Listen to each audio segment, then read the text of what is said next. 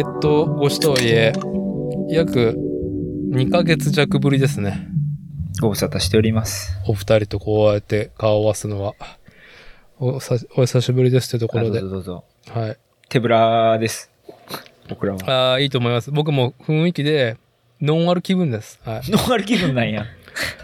もうね、まあ今日のトピックの一つにしたいと思うんですけど、はい。あまりにも気分が上がらなすぎて、二人に、はい最近ね、とかこの夏ね、うん何でぶち上がったっていう話をね、伺いたいと思っております。なるほど。はい。じゃあまあ早速とりあえず導入やりますね。えええまた、あのライダーが夢を見せてくれました。兵庫県尼崎市在住、自転車 BMX 愛好家、越山正宏37歳が全日本大会で V2 達成です。去る9月21日に岡山市役所特設会場で開催された BMX フリースタイル全日本選手権。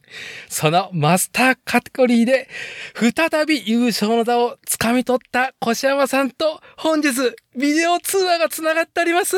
おめでとうございます、越山さん長えわあー奥長様も奥様もおめでとうございます。ありがとうございます。ありがとうございます。あ、どうもどうも。どうもどうも。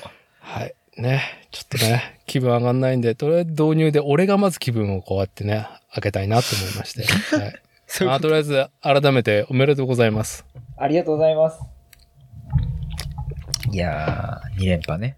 2連覇。まあ、さ、このポッドキャスト番組作例の、まあ、なんでしょうね、文脈というかストーリーとしてはね、はい。えー、名古屋でやった大会ね。ああ、えっ、と、あれ今年の4月30日ですよ。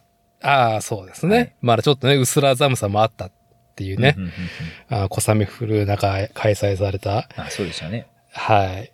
ね。あそこ応援でね、えまあ、ディフェンディングチャンピオンっていうか、まあ、華麗なライドを見せるかと思ったら、まさかのね、骨折をするっていうね。えはい。はい。修正骨、はい。バッチリ折って、バッチリボルトを手に入れてきましたよ。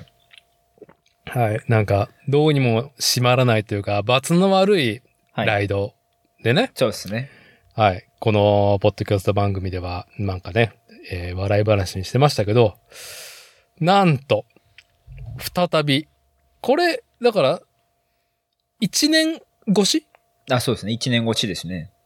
一回、そのマスターズ初めて、えーはい挑戦し始めて、で、初めて取れたのが一昨年になるのかな？あ、いやいや、去年ですね。去年か。去年、全日本選手権出まして、はい。あこれ面白いなと。改めて大会に向き合うのもいいなっつうことで、うん。えー今年のゴールデンウィークの名古屋にあったのは、いわゆるシリーズ戦ですね。自転車大体こうシリーズ戦と全日本選手権とはい。ありまして、そのシリーズ戦の方に出たんですけど、まあ、手から着地して手を折ったっていう。はい。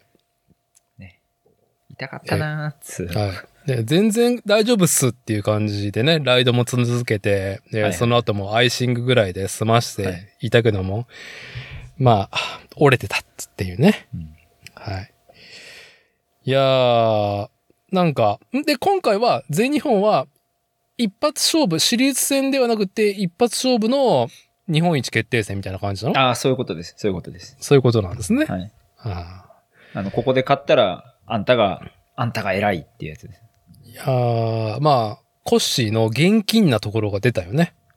あの、あそうですね。シリーズで積み重ねじゃなくて、これ取ったら、俺は日本一になれると日本一で言えるっていう。言えるっていうのにね。もうあの、インスタグラムのうんプロフィール欄のその、ナショナルチャンピオン、こう、即かける2にしてありましたわ。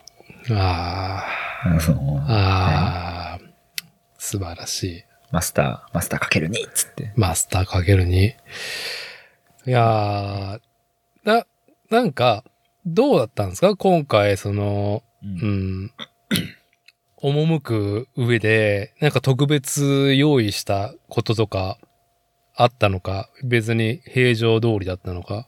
ああ。なんか怪我がね、あったんで、その、なんて言うんでしょう。まあ、ちゃんと怪我治して乗れるようになった時のこうちょっと嬉しさみたいなのもあったりとか。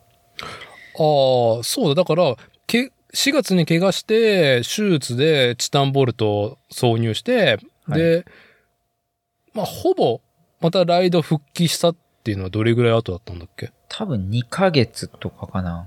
にああ、うん、えーっと、5、6は全く乗ってないかったはず。うん。まあ、まともには乗れる状況じゃなかったと思うんですよ。はいだ。から7月ぐらいからぼんやりちょっとずつ乗り出してっていう感じだったんですけど、うん。なんか昔もあったんですけどね、怪我して、こう、改めて考える時間があって、向き合い直すみたいな、なんかこう。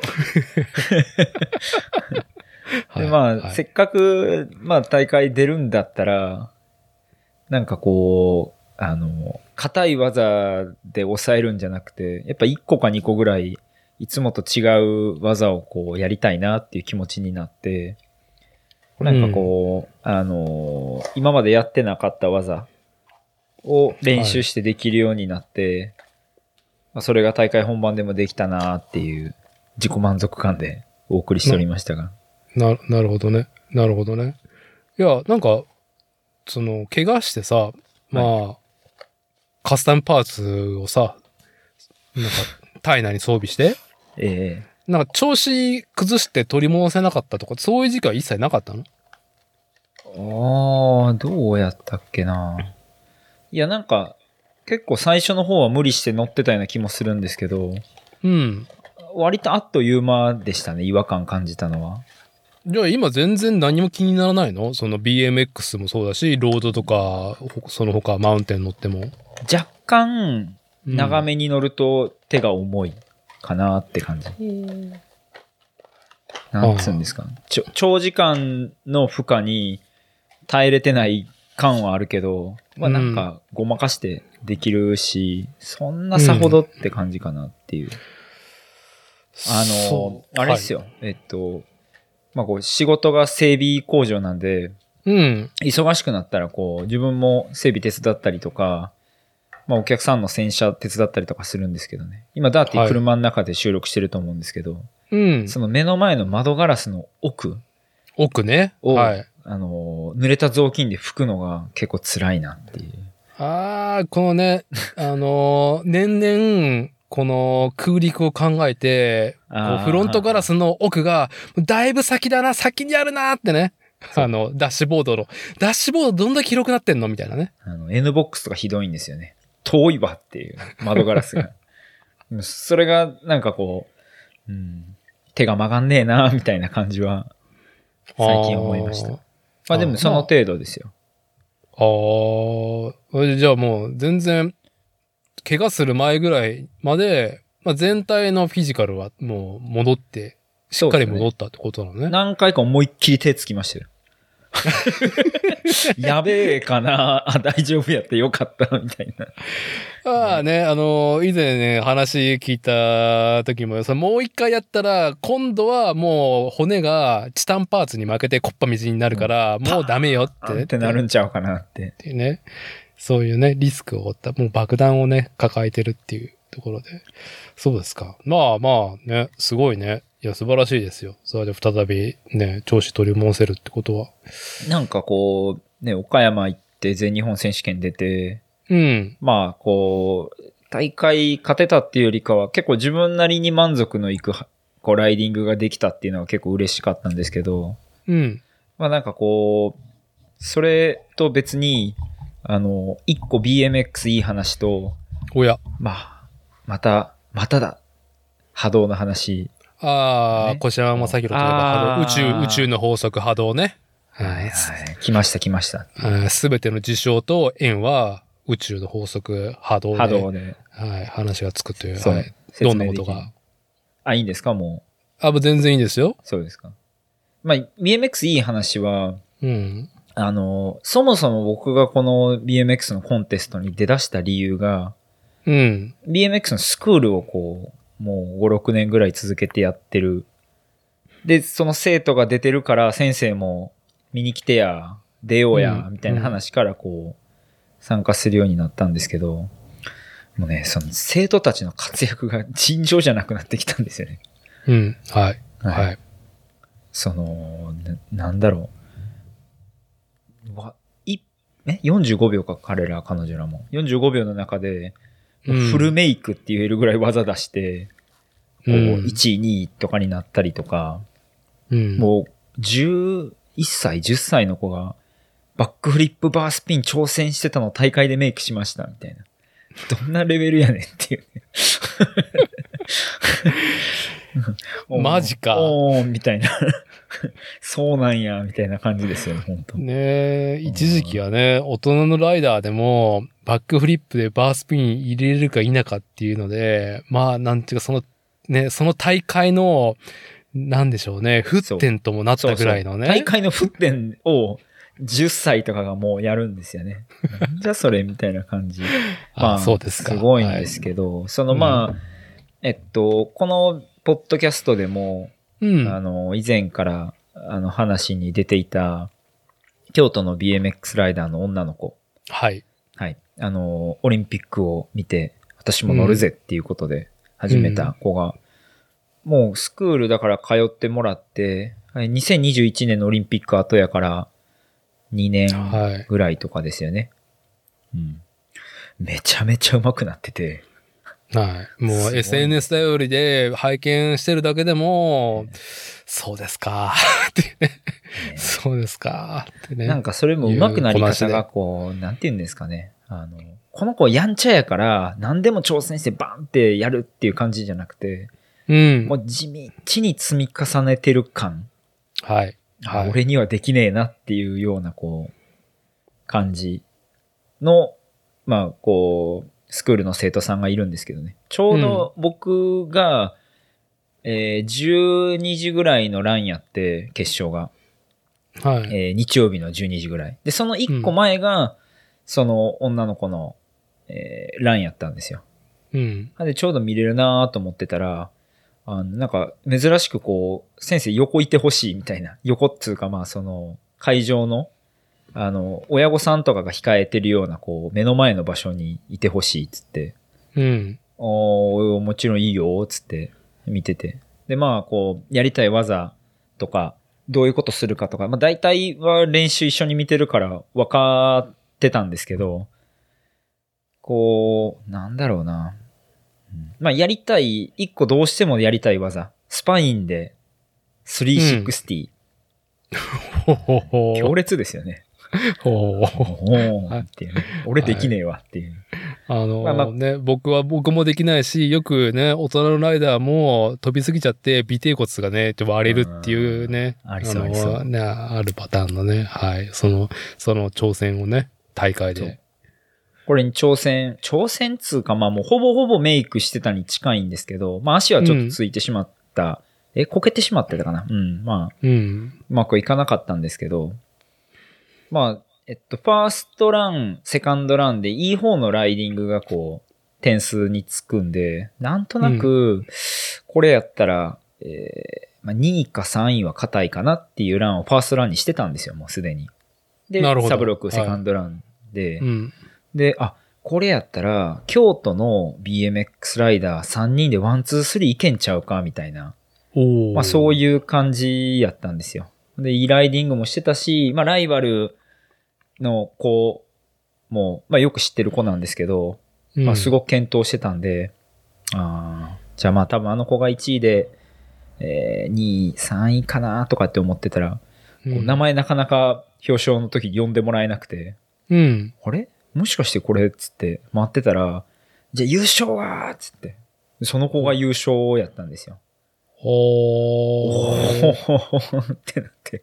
で、なんかまあ、常日頃言ってんのは、まあ、別に大会でなくてもいいし、別にいい結果なんて出さなくていいから自分がやりたいことができたかどうかよねとか、長くやっぱ BMX に乗っててほしいんで、そのあんまうりん。コンペティティブになりすぎないように生徒さんにはこう、まあ伝えるようにしてるんですけど、はい。なんかこう努力してた後がもうすごいわかるので、優勝って言われた瞬間に自分のライディングもう次あと2分後、3分後なんですけど、うん。俺うん。ボロ泣きしてもうて、会場でうずくまってわーわー一人で泣いてるみたいな。えーって、ね。あ、こんなことになんねやって自分でもちょっとこう、ギョッとしたというか。まあお父さん、お母さんもいて、お母さんももうワンワン泣いてたけど、まあでもなんかこう、あなんかこう、今から俺走んねんけど、まあそんなことはどうでもよくて、うん。おーなんか、いいもん見してもらったなーっていう感じがあって。そうだよ。名古屋の時は、そうだね。なんかその1位になるようなランっていうわけ、雰囲気ではなかったもんね、彼女。まあ、その、めちゃくちゃ上手なんですけど、年齢が2個上の同じクラスの子もいてるし、うん。まあ、その子も長年。年乗ってて、なんてお父さんも BMX ライダーで、家にスケートパークがあるみたいなね、そうはい。いうノリなので、だけど、おーっていう。い素晴らしい。や、だからなんかこう、もともと BMX に乗っていて、なんかのご縁でこう僕のスクールに来てもらってっていう子もたくさんいてやるし、それはそれですごくありがたいんですけど、ほぼゼロスタートでずーっとその、なんて言うんでしょう、最初っから、こう、縁あって見してもらってきたというか、まあ見てたというか、うん、うん。おお金メダルか、みたいな。ね、感慨深かったな、つあう。あ。はいいやー、越山さん、越はね。ん？何ちゃんだったっけ？あの子。ああ、いろはちゃんです。あ、そう、いろはちゃん。はいいろはちゃんのライドに、こうね、気分、こう、ぶち上げてもらって、そう、いや、まあね、放心状態だったんですよね。なんかあの、えっと、自分の番の手前にうん5分ぐらいこう、乗る時間があるんですけど、はい。もう心拍めちゃくちゃ上がっ、なんかそれで上がってるし、でもなんか気持ち的にはこう、やっぱな泣くとなんかボーっとするんですかねわかんないんですけど。うん。なんかこう、放心状態で、あーあ、そう、俺今から飲んで何番目やったかなとかでボーって考えてたみたいな、うんなんかそういう状態で、もう、す、すごい気持ちでこう、自分の欄を迎えたなって感じあって。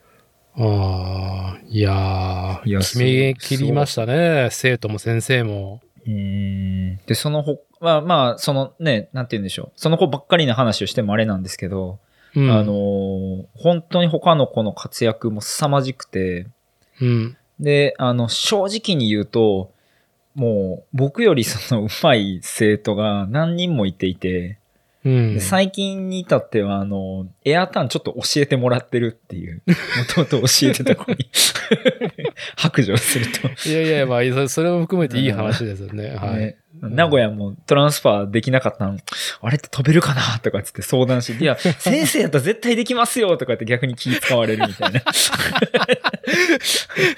生徒にね、背中をしてもらうってそいううね。そうそうそう。まあでも、なんかこういう関係性が、まあ普通やったらあんまりないと思うから、いいし。まあ普通、ね普通というか、まあ、な、なんだろうね。他の、その、なん、なんつったらいいんだ？この、アーバンスポーツと言われるものではなくて、まあ、まあ昔からあるね伝統的なスポーツ競技ではないよね。うんその、うん、まあ、いまあねある意味、まだまだその、パイがさ、はい。こう、せ小さいところだからなる状況だとはいえ、そもそもね、アーバンスポーツ、まあ、スケートもそうだし、BMX だけど、その、まあ、年齢とかさ、うんスキルとか関係なくフラットに付き合えるところが魅力じゃんか。まあなんかこう、自分も、まあ一番最初はもしかしたらやっぱ先生やから、それなりに上手くないといかんとかっていうふうに思ってたし、今も、やっぱ教える以上はその、教えられるように、自分でも分かってないといかんとは思うけど、まあスキルはスキルやから、等身大でいいやって、こう、うん。うん。まあ諦めたわけじゃないし、今でも上手くなってってる自信はあるんですけど、うん。子供の成長ちょっとやべえな、つって。半半端じゃない。ああ。いや、まあ、そほらねそそれをね、目の当たりにできるっていうのは、まあ、そうそう。BMX 最高神オールに尽きるんじゃないの講い師とや、そうなんですよ。すごい良かったです。あまあなんかこう、うん。まあ、怪我怖いですけどね。また出たいなーっていううん、うん。ところでもうあの、えー、あと2、3週間でシクロクロス始まるなーっていう、脳みそ追いつかんわっていうとこなんですそうか。いや、まあ、改めて、その、全日本大会の話だと、で、ちなみに奥様、同行した奥様は、いかがでしたか？その会場ね、旦那のライドをね。前回はさ、はい。なんかこ、なんかようこけるなっていう感じだったじゃない 名古屋やばかったですね。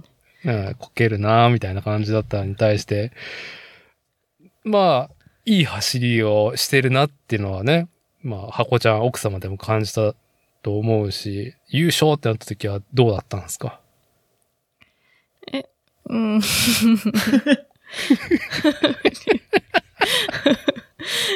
いや、まあ、怪我、失敗せずに滑れば、まあまあ、順位的にも大丈夫やろうっていう話は聞いてたので、うん。安全に走走り切ったな、よし、みたいな 感じです。ななるほど。小島正宏、優勝ってなった時のアナウンス聞いてた時はどうだったんですか？動画撮ってました。ちょうどね、あの、JFBF の YouTube に、その、一連の動画が出てて、うん、うん。あの一日はいの模様みたいな。はい。確かに優勝っていう時、妻抜かれてて、ああ、そう。え、うんあの、これの時じゃなくて？あ、それも抜かれてた。あ、いや、そう、あ、これで、あれ妻やなって思ってもらえたそうな、いや、なんか何回も抜いてたから、あそう多分分かってたような感じがした、あれ。でもまああ動画撮ってんなーって感じだった。あの、さっき言ってた、はい。いいろはちゃんので感極まって泣いてるシーンも撮ったし、ああ、そうなの？そ う基本、コッシーの iPhone 握りしめて動画撮っああ、なるほどね。それの一だ環。、だ、旦那のメモリー担当でね。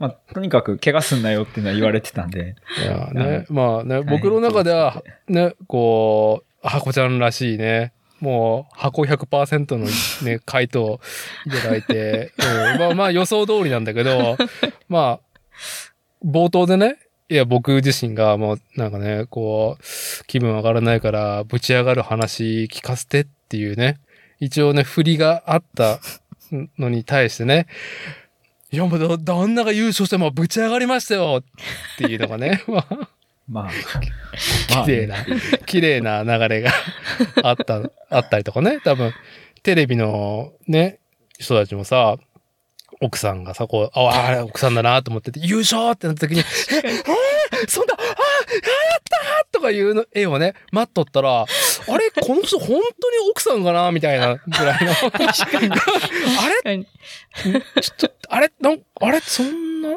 うん、なんかリアクションが、うん、ないなみたいな。まあ、まあ、一応にこやかに iPhone 構えてたはず。いいですよ。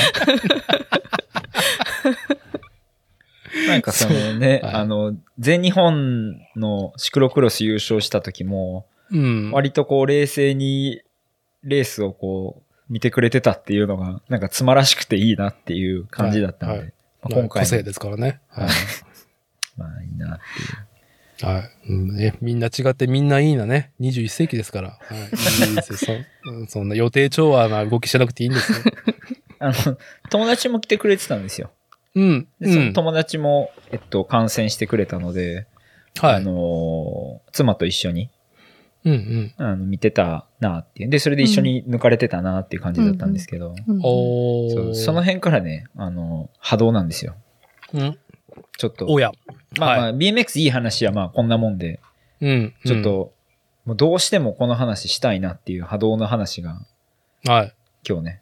お願いしますよ今回その、会った人の話、うん。BMX の会場、現場で。はい。あの、まず、えっと、そのシクロクロスの、えー、な、中の人じゃねえな。シクロクロスアジョックっていう団体の中の人で、で、うんカメラ構えて撮影したりしてくれてる友達が、わざわざ岡山の会場にも来てくれて、うん。応援してくれた。あの、まあ、土日開催であの、フラットランドとかもやってたので、それも見たりとかして、うんうん。わざわざに来てくれてっていうのがまずしょっぱなあって、うん。いや、ありがてえなっていう話だったんですけど、はい。なんかね、時系列で言うと、そのうん子にあったの土曜日、日曜日で、で、自分の出番がまあ、さっきの話で、まあ、ちょっと若干ポワンとしながら 走ってたんですけど、まあ、それなりにうまくまとめて、よっしゃよっしゃ、つって、えー、その、多分ね、表彰、そう、うん、優勝して、メダルもらって、妻のところに戻ろうかな、つって戻ってきた時に、はい。欲しいって声かけてくれる声があって、うん誰やろうなと思ったら、多分この人兵庫県よねっていう、あの、うんシクロクロスでバチバチ、あの、戦ってたライバルのうん先輩ライダー。今は、レースはちょっと出てないんですけど、はい。あの、僕と同時に、あの、C1 に上がった C2 からずっとバチバチやってた、ああ、なるほど。パイはい。センがわざわざ、あの、SNS 頼りで見に来てくれはって、う。うんーわ、マジで来てくれたってもう、まあ、そこで、まあははい。畑違いのね、そうなんですよその。ジャンル違うところで関係なく。なんかこう、ね、BMX の会場で BMX のライダー会うのはまあ、ひ もう何人もイエイイエイみたいな感じでこう挨拶して、してるんですけど、うん。そのシクロクロスの人を会場で見かけるのが結構こうギョッとするというか、はい。わわざわざすいませんっつって、俺方々喋って、でしてて、で妻のところに戻って行って、なんかゴニョゴニョ喋ってて、なんか後ろに T シャツ着てる人がいて、みたいな話をうん。またさらにしてて、どうしたんかなと思って、ふって後ろ見たら、あの、サイドバイサイドレディオティーを着てるお兄さんが真後ろに立ってて、はい。はい。チラってこう見たら 目あって、これはもう完全に声かけ待ちみたいな感じに なってる、まあ、せやんなと思って。そうですね。あのね。スルーができんよなって。コッシーハコちゃんがね、まあ、定例で、あの、ゲストで出てるね、ポッドキャスト番組、サイドバイサイドレディオ、はいね T シャツ着てね。でリスナーさんがこの現場にか、みたいな。うん結構面白いなと思って。まあなんか、あの、それも SNS 頼りでやるっていうのを聞いて、あの、わざわざにて、会場に来てくれて、まあ、その方は岡山の方だったんですけど、来てくれて、つって。で、まあ、こう、そんなこんなで、何人もこう、ジャンルが違う人が会場に来てくれるのがすごいありがたいなっていうのを妻と言いながら、うん。まあ、大会がお昼時だったので、はい腹減ったし飯でも食うか、つって、はい。ちょっとこう、まあ、あの、興奮も冷めてきたので、あの、会場を後にして、最寄りの、なんか商業施設の中に入ってる、あの、フードコートみたいなところに行ったんですよ。うん。んで、その商業施設、あの、自動ドアブーンって開いて入ったら、うん。まあ、まあ前がなんかこう、あの、座れる席が何個かあって、そこからあの、フードコートになってるんですけど、そのまあ前にすブーンって開いて座ってた人に、あの、ポッドキャスト聞いてますっつって、いきなり声かけられて、何やこれ。ぎょっとする一言だよね。ぎょっとするわ。本当に知らないおじさんにポッドキャスト聞いてますって声かけられたみたいな状態やって。瞬発力があるね、その方も。瞬発力あるなと思って。ああれ、あれ、もしかして、の感じ。じゃない、もしかして、じゃなくて、じゃなくて、ポッドキャスト聞いてますってはっきり言う。すっげーと思って。はいで、もう、あの、お、おおーってなってたんですけど、ど、まあ、ど、どのポッドキャストかなとど、えあ、あどちらのポッドキャストでしたかねって聞いたら、作例ですって言ってて、作例なんやと思って。いやー、ね、いやーって。はい。強い、ね、リアルで強いね。リスナーさんがそう作例に、はい最近お休みされてますよねって言ってました。ちょう、ちょうどね、6週ぐらいね、ずっと休んでたからね、私都合で。はい。楽しみにしてます、収録っつって。おっしゃおっしゃっててね。ほんで、まあ、なんか、まあ多分自転車には乗ってはるっぽいんですけど、うん。なんか車関係で、あの、662ボスの田口さんと知り合いやとか、へどうういう関係の方なんやろ、すっげえなと思って。BMX ではないんだよね、でもその方は。BMX ではなさそうでした。ああ、まあ、なるほど、ね。何せ、プロフィール作例のリスナーさんなんで。すっげえな今日っつって。でまあ、ありがたいなーって言って、まあもうその時点でもう、ちょっと、なんて言うんでしょう。脳みそあんま追いついてへんくて、うんぼーっとしながら、まあ、うどんでも食うか、つって、うどん注文して、その、うどん来るの待ってたら、パーって目の前女の人通ったら、あの、着てた T シャツが、あの、乗る練習ドライ T 着てはって、もう、うわ、うわーって、ちょちょちょちょっつって、レプリカントフ FM ね。ムのね、はいはい。一度しゅあの出演させていただいて。なんか、この辺から俺も、あの、ロケクルーと、あの、うん大きいドッキリの札ちょっとこう、探し出すみたいな 状況になってて。なんじゃそれ仕込み、仕込みすぎだろ、現場にっていうねこれは。さすがにダーティーやなって、ダーティーが仕込んでるなってかって思う。全然仕込みじゃなかった。まあ、そのネタ話をすると、はい。その、はい乗る練習ドライティーを着てた人、うんフードコート歩いてたのは、さっき作例のリスナーですっておっしゃってた方の奥さんだったらしいんですよ。あなるほどね。いい、いい食い合わせのね。はいああの、じ自転車が絡んでいる、まあ、ポッドキャスト番組をね、そう。えー、聴取されてる。あ、そうですえね。ーいい趣味、いい趣味のね、方たち、ご夫婦。はい。だからそうですかまあね、いや、すごいね、つって、まあそのね、大会自分が買ってみたいなホクホクもあって、妻とこう、まあいろいろ話で盛り上がって、飯食ってまた会場戻ったら、まあそのさっき、あの、サイドバイ、サイドレディオの T シャツ着てた方とか、はい。で、さっきその作例リスナーですっておっしゃってた方と、その、ドライティー着てる方で集まってて、はい みんな知ってるよね、みたいな感じだったんですよ。もう一方、もう一方。そのクルーに、あの、おられて、あの、僕はいもサイドバイサイドレディを聞いてて、つって。結構こう、んんガタイががっちりしてる、たくましい感じの、あ、この人は まあ自転車絶対乗ってるよな、みたいなうん感じの方で、あの、サイドバイサイドレディを聞いてます、つってまた声かけていただいて、はい。すげえなと思って。で、なんかまあ、岡山の話になって、うん今日帰られるんですか？みたいな。いや、あの、明日、直島の方に行こうかなと思ってるんです。はい。はい。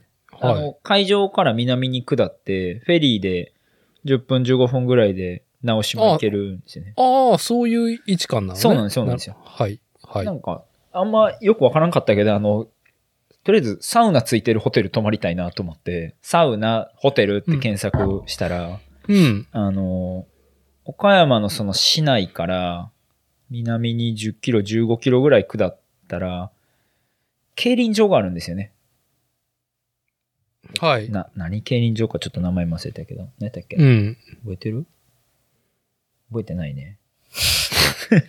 でもまあ、その競輪場をリニューアルしたか綺麗にして、ホテルを、若者向けホテルみたいなのをこう、があ。るんですよ。で、ホテルの部屋から競輪場が見えるんですよね。それって競輪の授業と一応リンクしたホテルなのね。そういう感じなんですよ。ああ、中に、こう、競輪の何かモニュメント的なものが飾ってあるようなホテル。うん。玉の競輪場か。ああ。はい。玉の競輪場はあ。の併設のホテルを取りましたって言ってたら、あ、僕明日朝そこで練習しますみたいな。でしょ つって。あ、トラックやってんのね、この人。つって。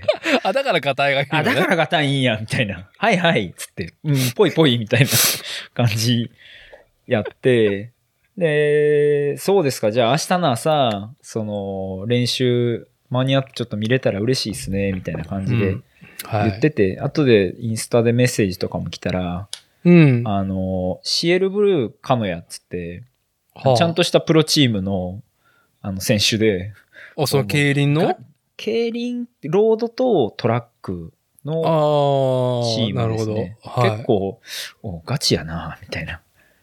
でサイドバイサイドレディオのクルーもみんな知ってる人やって、あ、なるほどね、みたいな感じで。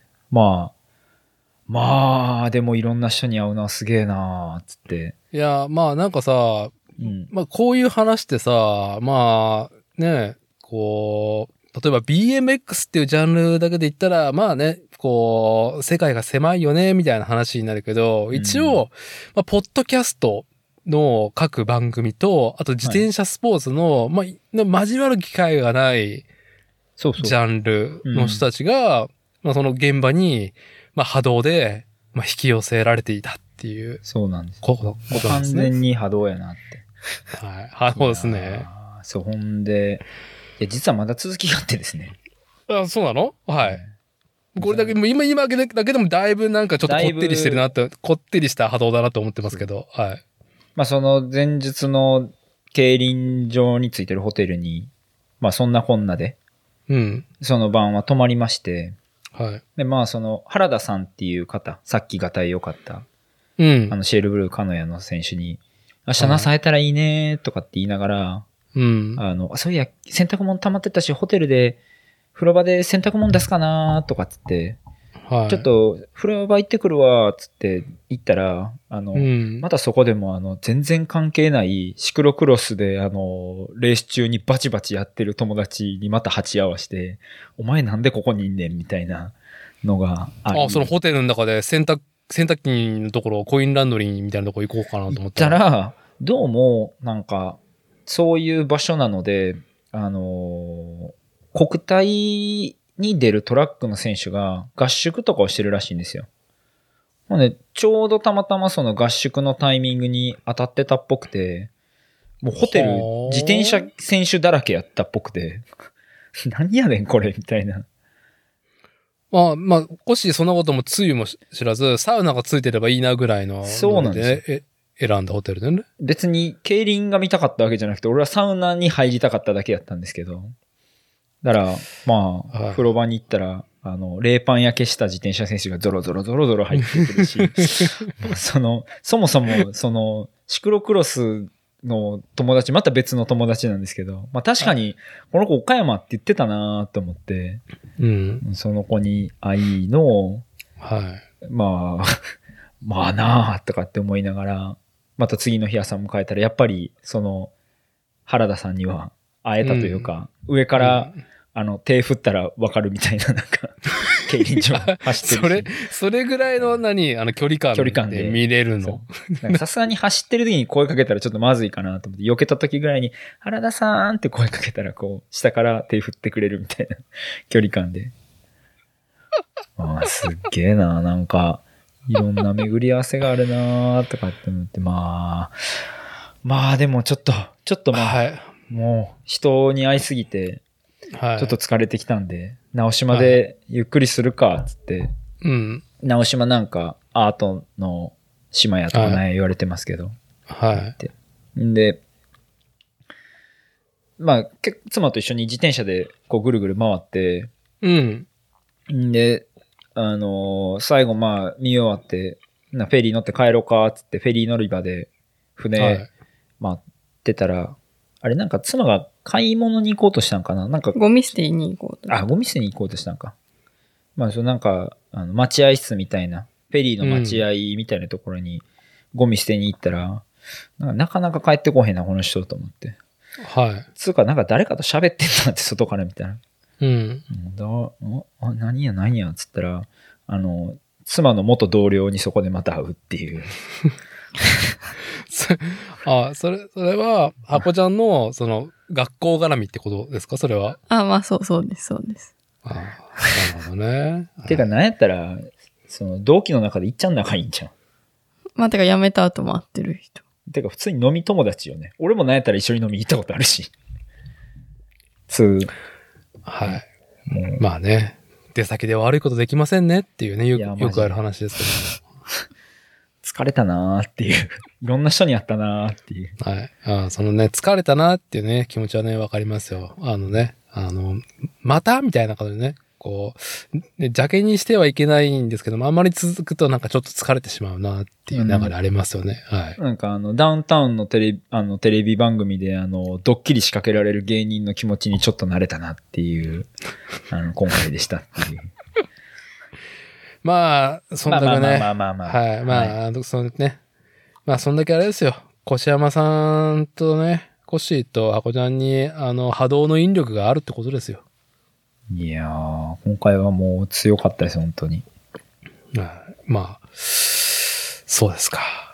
いやー、本当にね、作例のリスナーさんがいい感じでどうかしてるなっていうのがやっぱ一番僕の自中で、ね、動ドア心に、書いて、ポッドキャスト聞いてますっつって。そそんな即言ってくれんねや、みたいな。うんその躊躇のないね、すごい、なんか、えーいいセンスされてるな。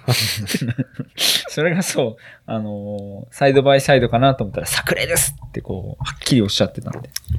あり作がとうございます。ね素晴らしい。もうね、作例はね、本当何一つね、リスナーを示すアイテム何も出してないんで、自分で言うっつって。はい、何、何も、何もね。その、その方、あサイドバイサイドも熱心に聞いてらっしゃる方だと思うんですけど、うん。まあでも、そこでサイドバイサイド聞いてますじゃなくて、作例聞いてますっていうところがはい。はい。あまあ、素晴ありがたい。らしいありなと。ありがとう。思いましたありがとうございます。はい。はい。ね。まあ、うんそんな岡山でしたっていうことでご清聴ありがとうございました。はい。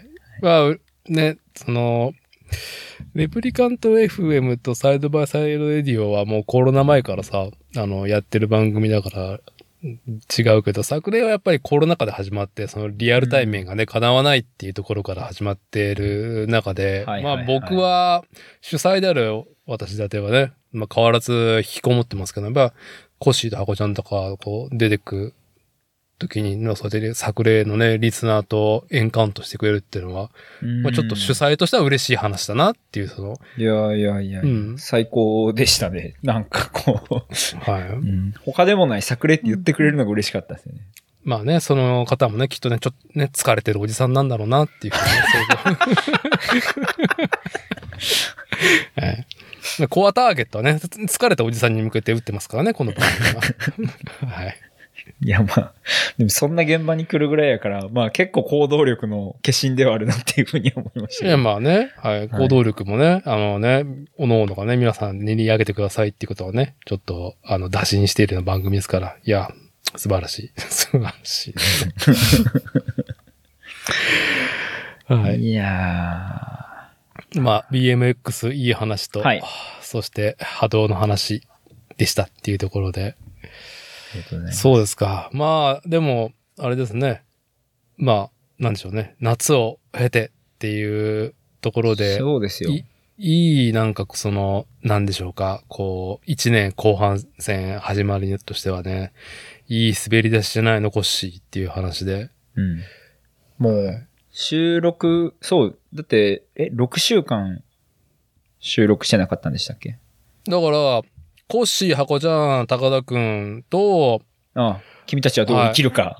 うん、どう生きるかっていうね、話をもちゃもちゃしてから、まあ僕がちょっと体調優れんくっても週末もうなんか半目で生きてた感じだったんで、収録してなくってね。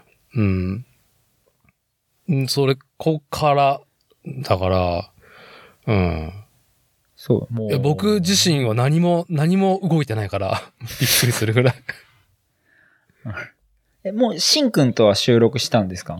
まだ。しんくんとはね、収録はまだしてない。まあ、はい阪神優勝したねって収録をね、この次しようかなっていう感じで。6週空いたら阪神も優勝してるし、そうそうそうそう。道頓堀に飛び込むし、みんな。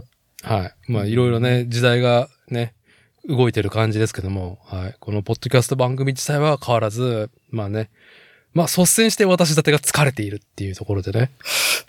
疲れた伊達さんは、はい。ところで、あの、サンドランドは見に行かれたんですか、ああ、サンダーランドの話しましょうか。もう、ええこれ、いや、これね、サン サンダーランド。スッと出してきたはいスッと出てきはいた。パンフレット。。はい。いや、なんかさ、いや、この話もね、もちろんサウンドランドの話もする、したいなとね、おね、この、あるんですけど、あるんですけど。ちょっとコンテンツがさ、なんかちゃんとしたコンテンツがもうありすぎてるなっていうほう、えー世の中に。世の中に。世の中に。なんか、まあ僕はもう、例えばその、なんだろう、アニメ、今期は何本見ようとか、うん。映画公開して全て抑えたいっていうことはね、もうちょっと独身貴族じゃないとできないんで、まああと、もう疲れたおじさんだから、もうなんか新しいコンテンツの摂取っていうのもしんどいわけですよ。うんなるほど。うん。厳選もすでにしてなくて、ただただ、こう、こう自然に、こう、身を任したい作品だけ手に取ってるだけでも、これはこれはと、これはこれはと。うん、素晴らしいなっていうのね、もうね、サンドランド。いや、君たちがどう言ってるのかを見た後に二人も見に行ったでしょ？鳥山明原作の。はいいや、比較するなっていうのは無理だよね。あの、なんか、こうも、なんか、全裸で、あ、よ鳥山明鳥山明を最高、サンドランドすげえちゃんと作ってくれて嬉しいってね。2時間。いやー、もう、見方は全然違いましたよね。こう、なんつういのやー。受け身で入れられる、ずっと。ずっと受け身で入れられた。サンドランドはそうですね。受け身 ですよねーっていう。いやー、まあ本当に、まあまたサンドランドの話をまずしましょうか。サンドランドは、まあいいんだろうなと思ったけど、思ったより良かったね。まず、これ、漫画作品ですよね。はいそもそもは。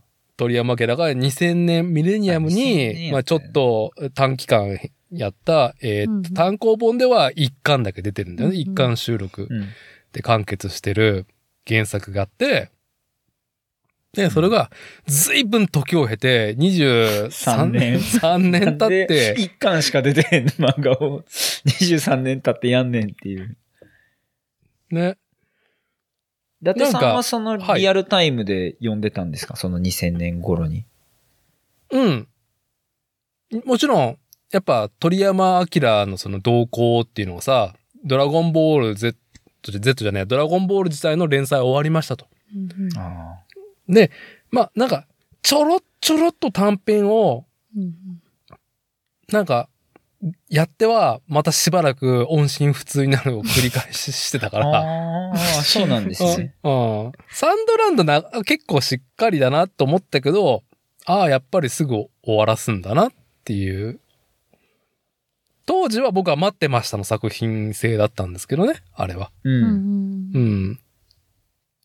なんだろう、その、鳥山明がもともと持っていた、その、世界の作り方だと鳥山明自体が好きなもの。うん車、戦車とか、うん、なんかそのキャラクター性っていうのが、もう、ドラゴンボールではすっかりやれなくなってしまった。ドラゴンボールだとすぐ ね。なんか、荒野に行ってバヒューンって、バババって、バヒューンって体の周りにババババってて、なんか、オーラが出るっていう風にすぐなってしまう。Z 以降がね。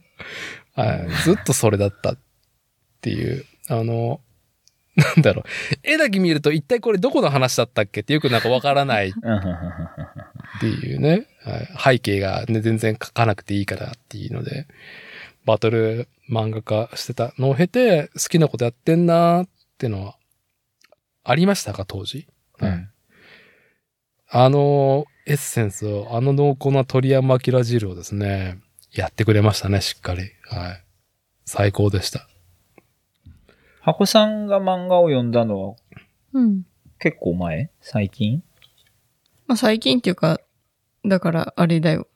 ドラゴンボールススーパースーパーヒーロー見た後に読んだ。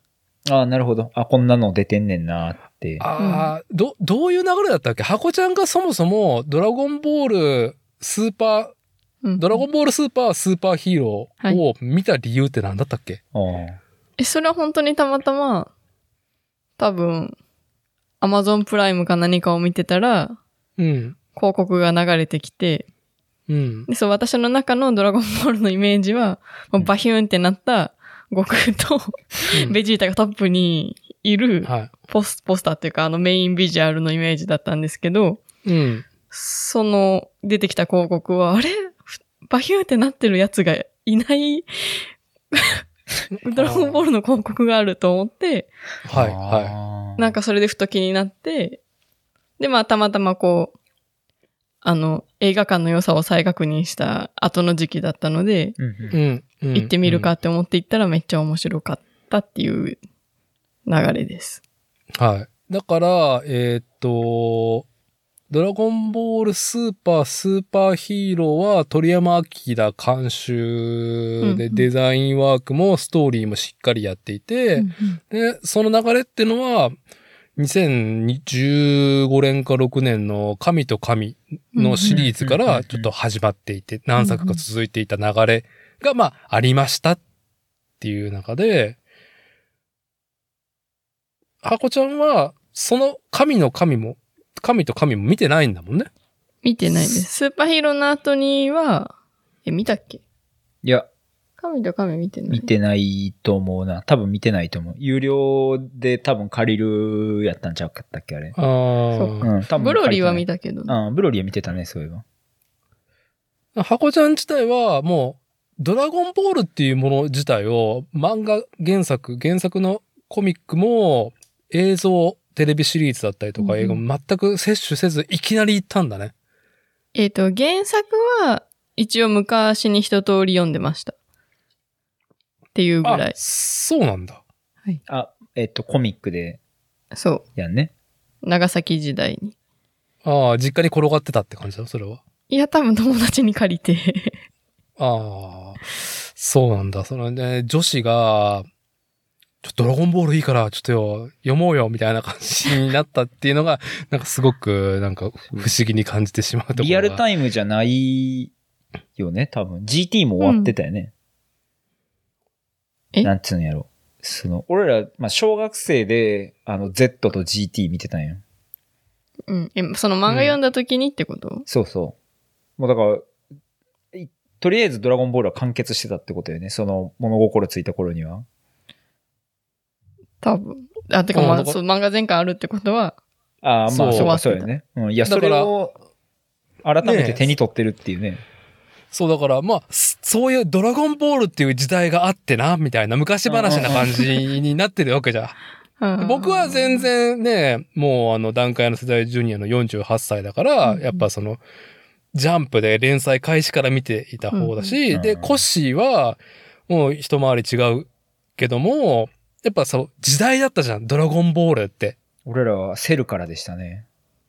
セールからう。ん。あー原作もそうだし、ジャンプの連載もすごく注目されていたし、ねテレビもゴールデンでずっとね、ねやっていたっていう。だからちょっと早い子が、あの、フリーザ知ってるみたいな。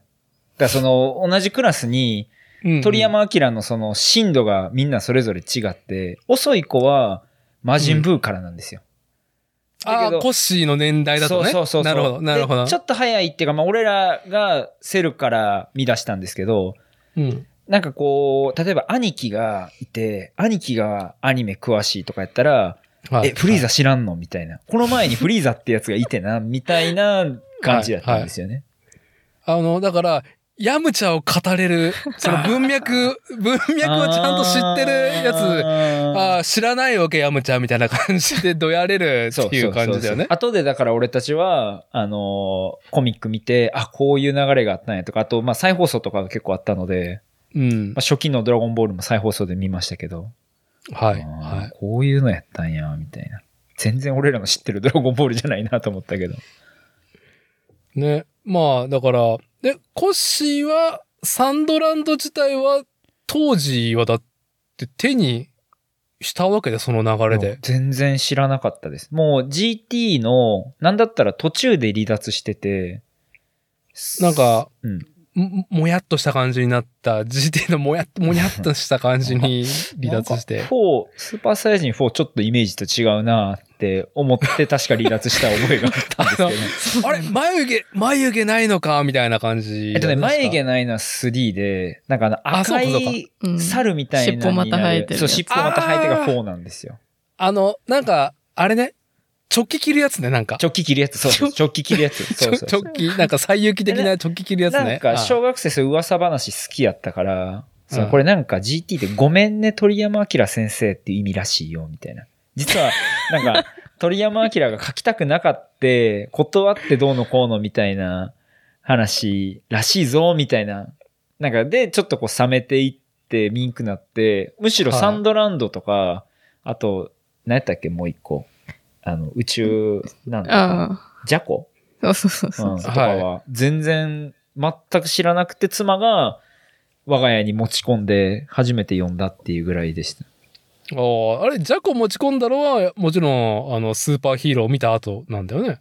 あ、そうです。スーパーヒーロー見て、で、その、うんドラゴンボールスーパー連載中の、ドラゴンボールスーパー何冊か買って、うん。で、ジャコ知って、で、まあ、サンドランド買って、その後に、ジャコの短編もあるやんと思って、多分ジャコ買って読んだって感じです。ああ、まあ、箱ちゃんがそう感化されてしまうのも以前話もしたけど、要は、ドラゴンボールスーパースーパーヒーローっていう作品、映画自体が、ちゃんと鳥山明がこうす、なんかこうずっと描いてきた世界観っていうのを、しっかり前半パートだったりとか、うん。まあ後半は特に、なんだろう、今度はドラゴンボールの文脈をうんまあ、うんファンがもうよだれ、よだれ垂らして、よだれ垂らして、お、キエンさん来るぞ、キエンさんって なるほどね。いうね。そうでしたね。うんそういうバトルのよね、よだれものもあったし、前半はその街だったりとか、その兵器とか、まあ、レッドリボン軍っていうドラゴンボールの、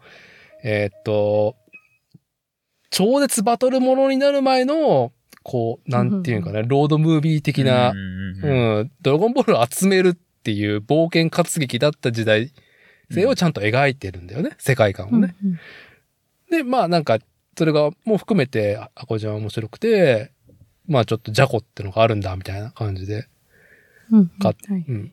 読んだことねえや、みたいな感じで。そんな感じです。はい。で、鳥山明のね、ずっこけね。ジャコは基本ずっこけうんじゃないですか、うん鳥山明の大好。きだわ、ジャコ。ズコーで済ます感じ。サンドランドは、その、平たくどの辺が良かったん？漫画？漫画。あ、漫画は先に読んでた。あ、そうです、そうです。読んだんだよね？うんそうだね。そん、はい。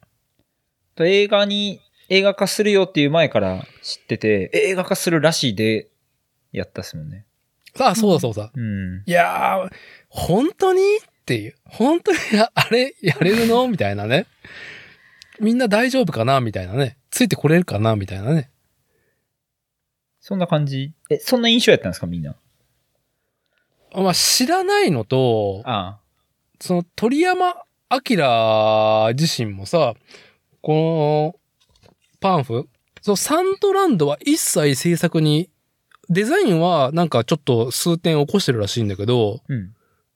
このサンドランドの劇場化、まあ、その、ゲーム化？うんうん。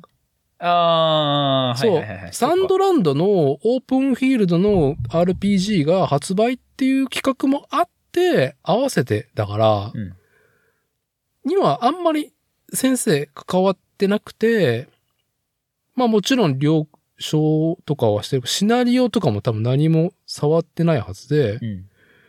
そちょっと描写違いましたもんね、実う。際。うん。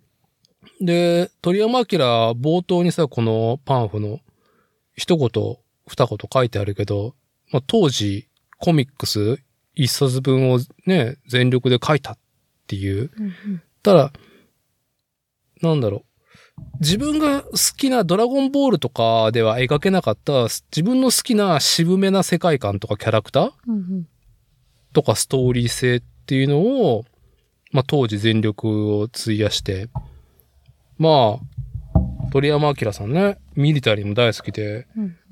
プラモも作るのクソうめえからさ、あそうなんですか。うん、ミリタリースケールモデラーとして普通に参加してコンペでなんかね、賞とか取っちゃうしよあらそんなんなんですか。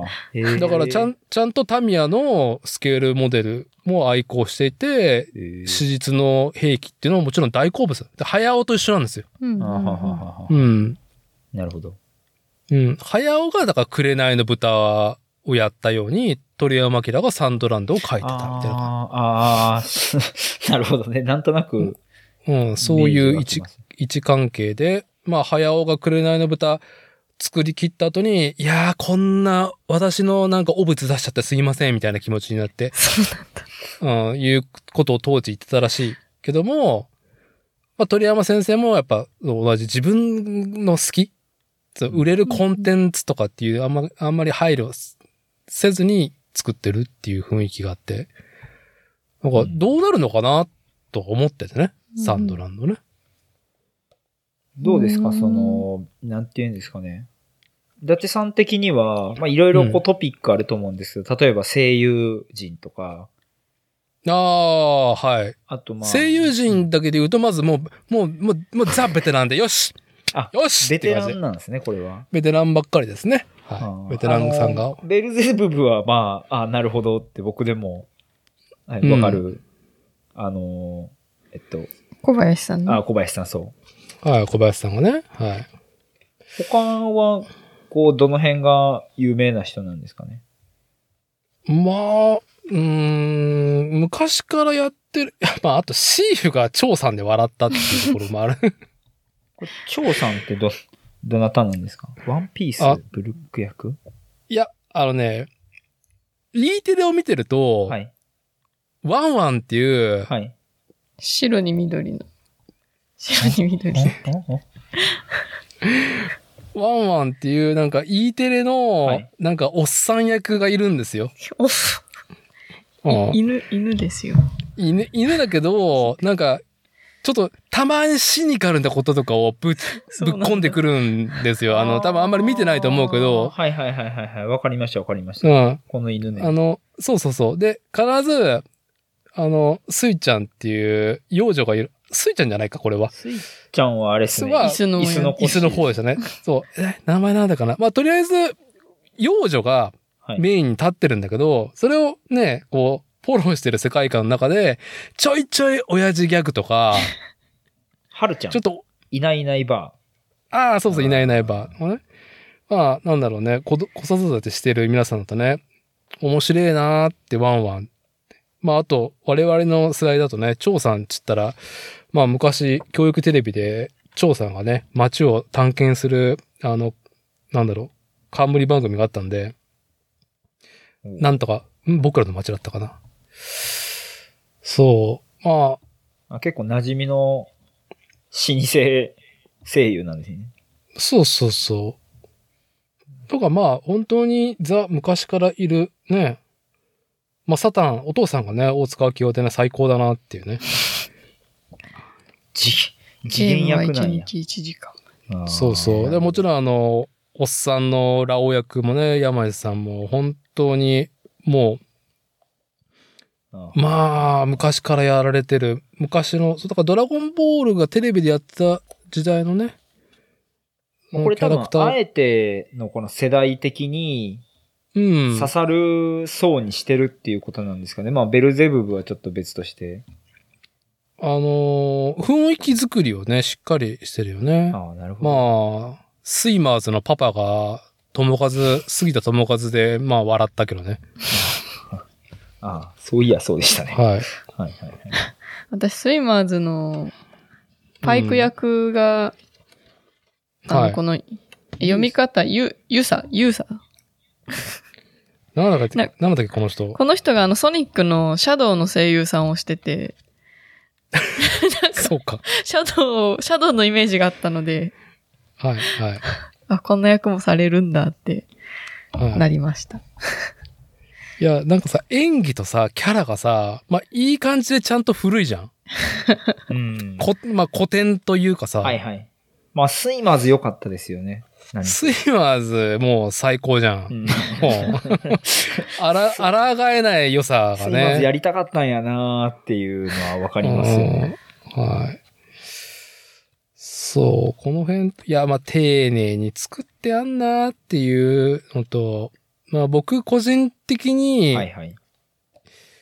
やっぱこの戦車がさ、まあ、うんうん。そう聞きたかったんまあ。サンドランド国王軍戦車隊のね、104号車が、まあ、まあ、ある意味メインヒロインなんですけど、この、ぽいですね、これは。はい、みんな大好きなんですけど、やっぱこれ、こいつをどう描くかとか、まあ、力入れるとは思ったけど、予想よりもうん。エロティックにずっとやってたね。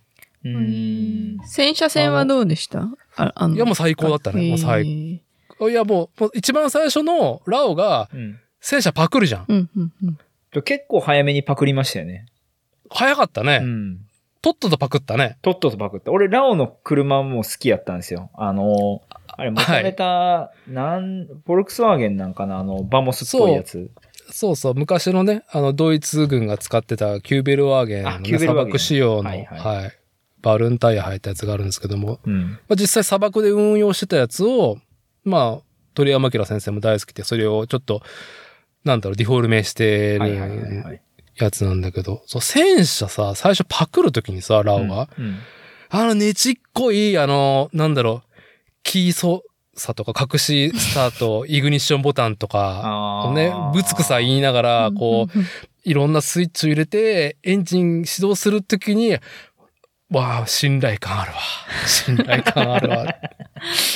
まあ。制作陣のね。なんか、はいもはい。あの、あれなんですよね、その、縮尺を、あれ何でやったの？ポッドキャストかなんかで言ってたのかな？あの、うん。えーっと、あ、ちょっと変えてるってシーンで。本、えー外見と人間が立ってるところのサイズ感と、人間が中に乗って、中の荷物とか描いてる縮尺が、わざと変えてあるらしくて、なんか結構ぎゅうぎゅうパンパンに作ってて、でも、かろうじて身動きが取れる、いい塩梅に、わざとこう、縮尺合わないけど変えてるって。言ってたんはい。素晴らしい演出ですね、それは。なんだろう、こう、快適さはないけど、狭苦しさもちゃんと、いい塩梅で。いいそう、いい塩梅で。うん。そう。なんか多分、同じ縮尺です、やったら、中が狭すぎるんかなだからちょっと広く書いてうん多分そんなたっけこと言ううんん。なんかそんなん言ってた。このサイズの割にはみたいな感じやけど。なるほどね。いや、でも中の描写がすごい良かったですよね。なんかこよう、かった。あの、銃にその弾装填するとか、はい、はい。うん。いいな、まあ、まあ、さあ、やっぱ、もう、ベルゼブブとラオとシーフのあの三人が、あの、もちゃもちゃ言いながら、王子ってね、シーフがね、こぼしながら言う、あの、なんかね、鉄板の流れ、うんが永遠見れて、まあ、うん完全戦、戦車、戦車、戦車の日常系アニメだなっていうのね。いいぞ、いいぞって思いながら。ガルパンとはまたちょっと違う、なんて言うんですかね。そうね。いはい。オリまあまあ、鳥山明の世界観ですよね、だから。うん。箱さん的にはどうやったん？その漫画を見て、まあアニメ見て、よかったところというか。今漫画から、まあ、変更したり足してる点が全部良かったっうん。うん、うん、うん。ていう感じかな。いやー、まあ、あれ将軍の、なんだろう、その、なんだろう、雰囲気？と、あれ将軍にやっぱ選択をさせる、選択と構造をさせるっていうのと、あの、ゼウ大将軍ののクソっぷりが、うんそうですね。クソっぷりがほんとすごいなっていう。うんはい。なんかこう、もちろんベルゼブブがいて、あのーえーっと、誰だ？えーっと、ラオがいて、うん。まあ、この人たちがメインなんですけど、あれ将軍の役どころがすごいこう、なんて言うんでしょう。物語を作っていくというか、いい方向転換させてるいいキャラでしたよね、すごく。なんかさ、ただのカマセイニのしょうもないやつな雰囲気って僕の薄ら覚えなんだけど、なったのに、まあ、ちゃんと役割を担わしてるっていうのが、すごいいいなって。うんはあのー戦闘シーンがあったじゃないですか、ベルゼブブの。うん。あれ。あの、虫人間と最後やるやつ？あれ、漫画ってそんな長かったでしたっけ？いやー、あ、てか、ダーティ最近読みました、コミック。いや、最近読んでない。もう、うすら覚えでしか2000ない。年から読んでない。私映画見た後読み直しましたよ。ど、あーあれあんな長かったっけ？描写。いや、そんな映画ほどは長くないっていうか、1対1だったから漫画は。あ、そうか。複数体になってんのか。うん。そうや。なるほどだから、ヨウさん出てきたんやね。いや、あれがさ、あのー、何その、ドラゴンボール Z になれた俺的にはさ、ベルゼズ、はいベルゼブブが、その、はいなんか、つ闇のパワーをこう回収して、うん。それを使って戦うんでしたっけね、確か。そうね。うんはい。全然強くねえなっていう。てかまあ、その、いい意味で、ドラゴンボールみたいに、その、全部爆発させたりとか、ドカーンってしたりとかせずに、はい。結構等身はい大で強いというか、うんうんうんだから。まあ、肉弾戦としての能力値アップみたいな,、感じなんだ、あくまでも。なんかあのぐらいの強くなり加減が、あの、いい意味で拍子抜けで良かったというか、うんうん。なんつったんかちょっと表現がむずいけど、まあ俺は結構あの戦闘シーン気に入ったんですよね。うん。いや、いい見せ場だし、うん、話の流れ的にも、うん。なんか、いいよね。あの辺はだってやっぱついついさ、うんセルとか、なんだっけ、あ、そう、サイバーマンうんををね、彷彿させるうん雰囲気をね、作ってるし、ドラゴンボール的な。まあいいてんこ盛り感でね、鳥山明ワールド。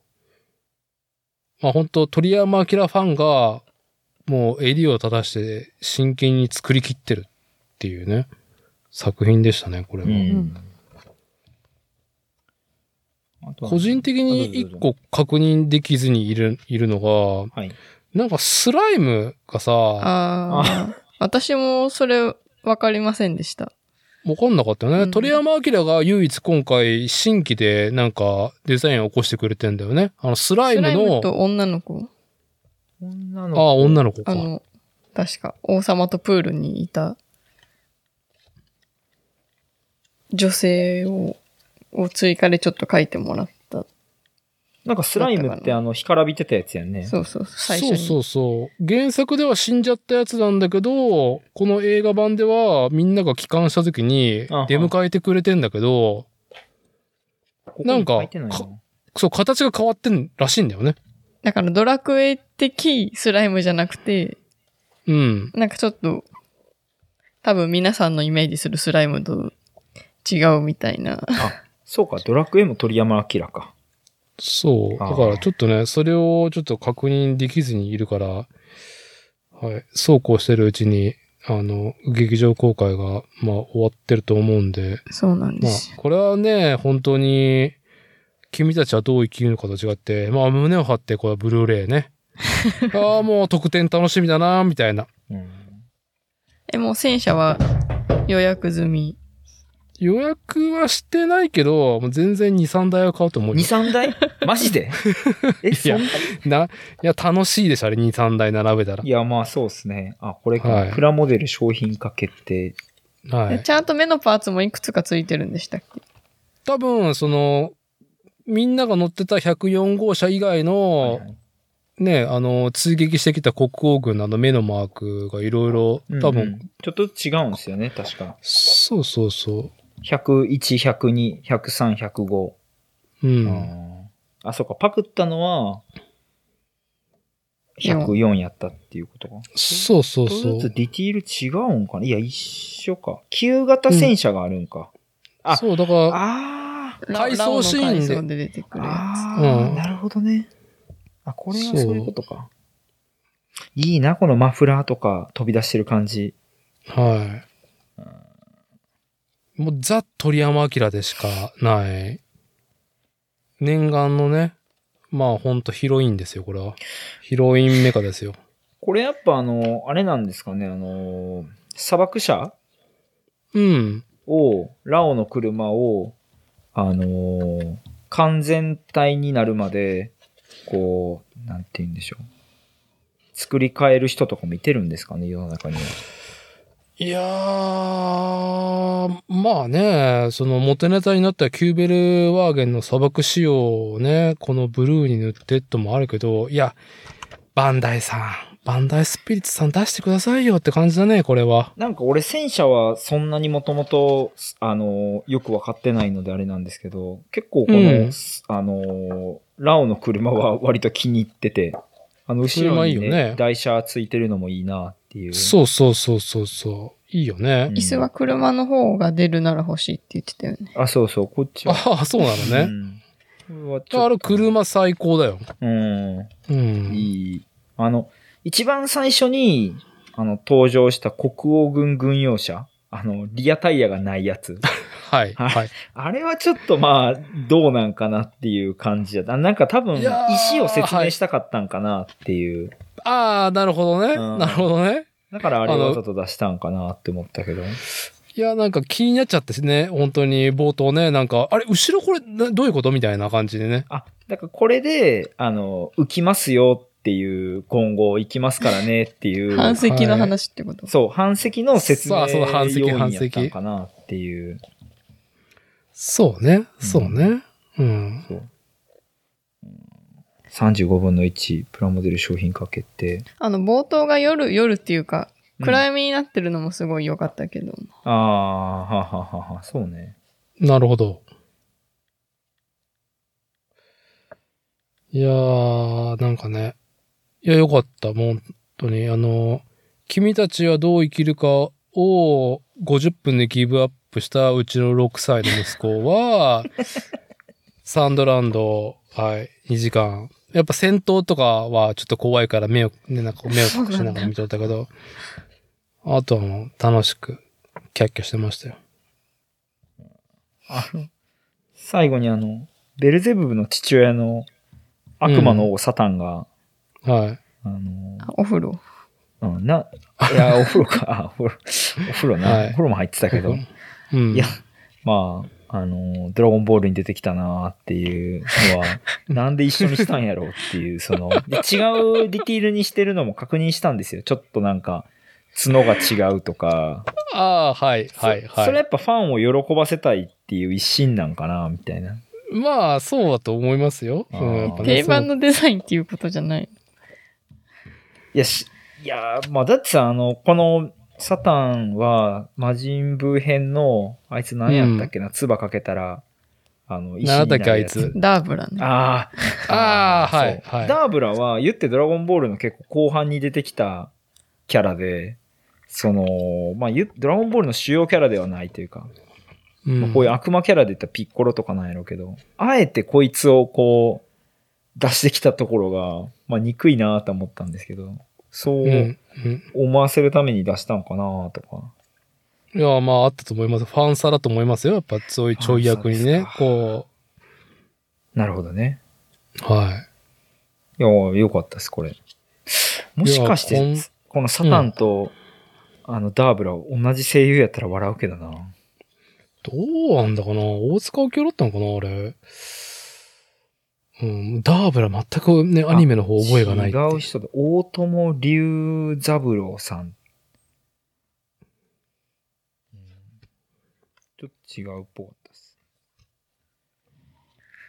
いやーはい。まあ、あの、よかったです。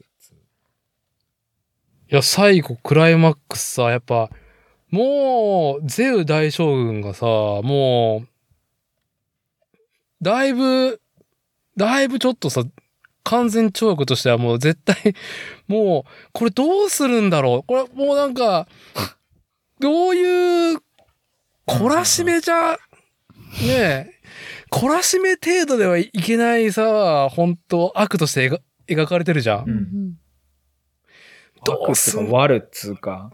ああ。うん。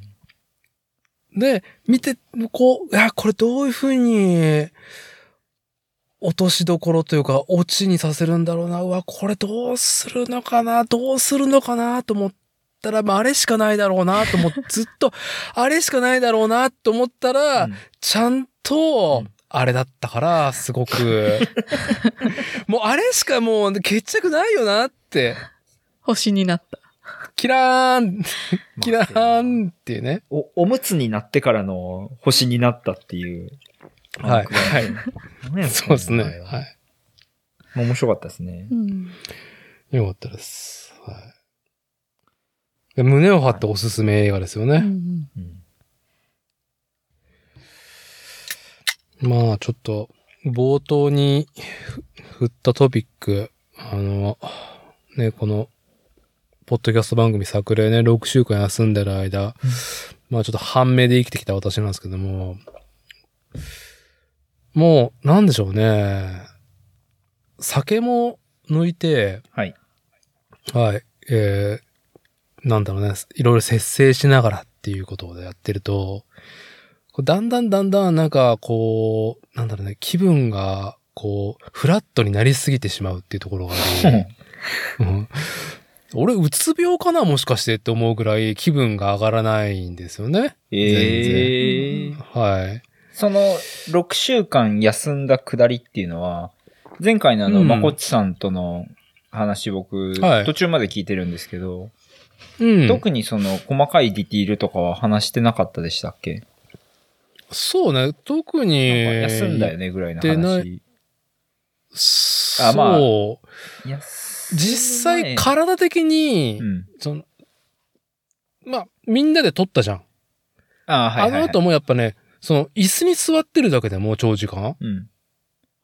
体に応えてしまうっていう状況だったから、実際に。なるほど。うん。あの後だって、その翌週平日にシンくんと撮った時は、俺立ちながら、エアコンの効いたおかってれ、あの、パソコンを高い台に置いて立ちながら収録したっていうね。股関節が痛い。いや、なんだね、腹筋が弱り、体幹が弱りきっていて、もう歌、うんもう体幹がすぐね、もう負けてしまうようになったから、まあ今もだいぶね、いろいろ定期のトレーニングして良くなってんだけど、うん。椅子に座れねえし、あと車の中が暑いから、まあね。うん、私のこの収録環境ね、はい。ああのの、自動車の中で撮ってるって。スバルフォレスターの中で収録するっていう。はい、はい。まあ、気温的な問題もありまして休んだっていうところで、うんう。ん。そう、まあ、コッシーはさ、まあ、とりあえず、怪我も完治して、また全日本大会 BMX フリースタイルのさ、マスターズ V2 はい。達成でぶち上がって、まあ、自分、自分の生徒もね、もう、タイトル取って、もう金メダル取ってぶち上がったっていうところだと思うけど、ここでやっぱり気になるのは、こう、一見するとぶち上がりにくいこ、あのーコッシーではなくって、ぶち上がりにくい箱さん。はい。はい。静かにぶち上がるタイプの箱さん、この夏、秋始まったなぐらいでなんかありましたか？ぶち上がること。最近楽しんだのは、えー、アイシールド21っていう漫画は、知ってますか？はい。あの、ね、今、ワンパンマンのね、あ、そあのうね。原作ではなくて絵を描いてる、うんえ何さんだったっけあの人。えっ、と、絵がクソうまい人ね。えっと、急にド忘れした。え、あ、違う。えっ、と、いや、稲垣さんは原作者の方でしたよね。あ、村田さん、村田さん。村田あーそうそう村田さん原作1、村田祐介。それはワン、まあまあ、そうワンパン。ワンパンマンの方は。そうそう。そう、村田さんが絵を描いてるアメフト漫画、うんアイシールド21。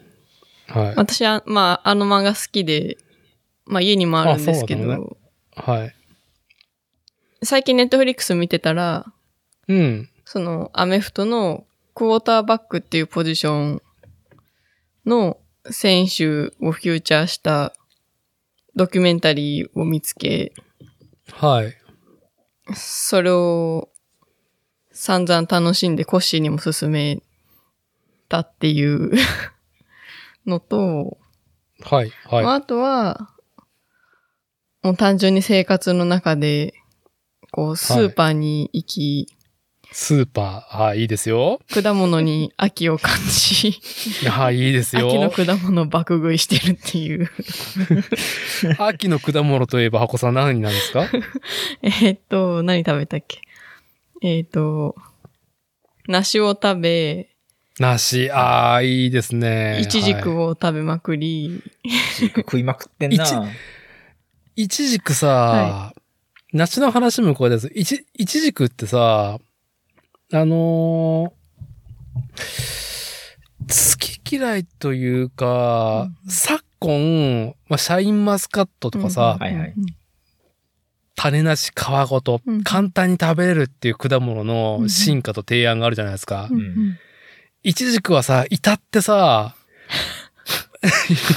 あーはーねはーは めんどくささと、あの、種の、その処理の、なんか間合いの取り方うんうんが難解なのと手がべちゃべちゃになるじゃないですか。あー。で、でもっていうか、いやでも種はなくないですか？種はキウイみたいな感じでプチプチするよね。あ、そうそう。ああ。あそこ、あそこ食べる？あ、もう普通に食べます。てか、なんなあら、ーあまあ、皮は剥くけど、うん。皮も食べれる。マジで？うんイ。チジクうん。ほー実は。え、そう、だから私も考えてなかったけど、シャインマスカットって聞いたときに、うん。ある意味、まあ、一軸究極にめんどくさくない果物だなって、まあ、好みによりますけど。え？え？イチジクが？うん。あまあ、皮、まあ、まだ硬いのもあるけど、柔らかったら結構普通に食べれる。いやー、なんか俺イチジクは、その、味は別に嫌いではないけど、うん。別好きシャじゃないんだよインマス、いや、いや、シャインマスカットがニュースクールなら、あの、うんすげえオールドスクールな、ちょっとこう手を出しにくい、まあおばあちゃんとかがこう、向いてくれるんかな、みたいな食べ物っていう。そうそう、向いてくれるものだよね。あ、そう、自分で剥くイメージがそんなにないものなんですよね。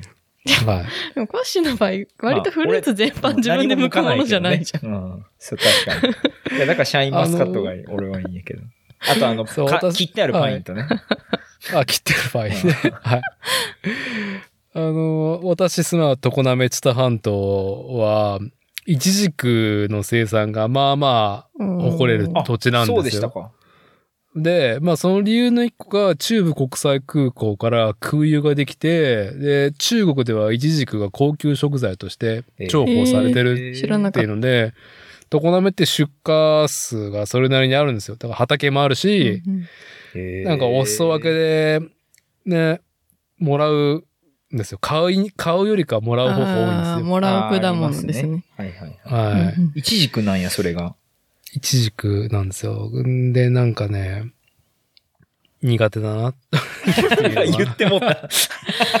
え、でも、なんかね、じゃ、苦手、いや、な、な、億劫といううんか、距離があるそのま、なんかね、間合いがね、なんかちょ上手に付き合えないんですよ。別に出されたら食べるけどみたいな。うん、出されたらあるし、いや、うちの息子とか喜んで食うんだよ。奥さんは？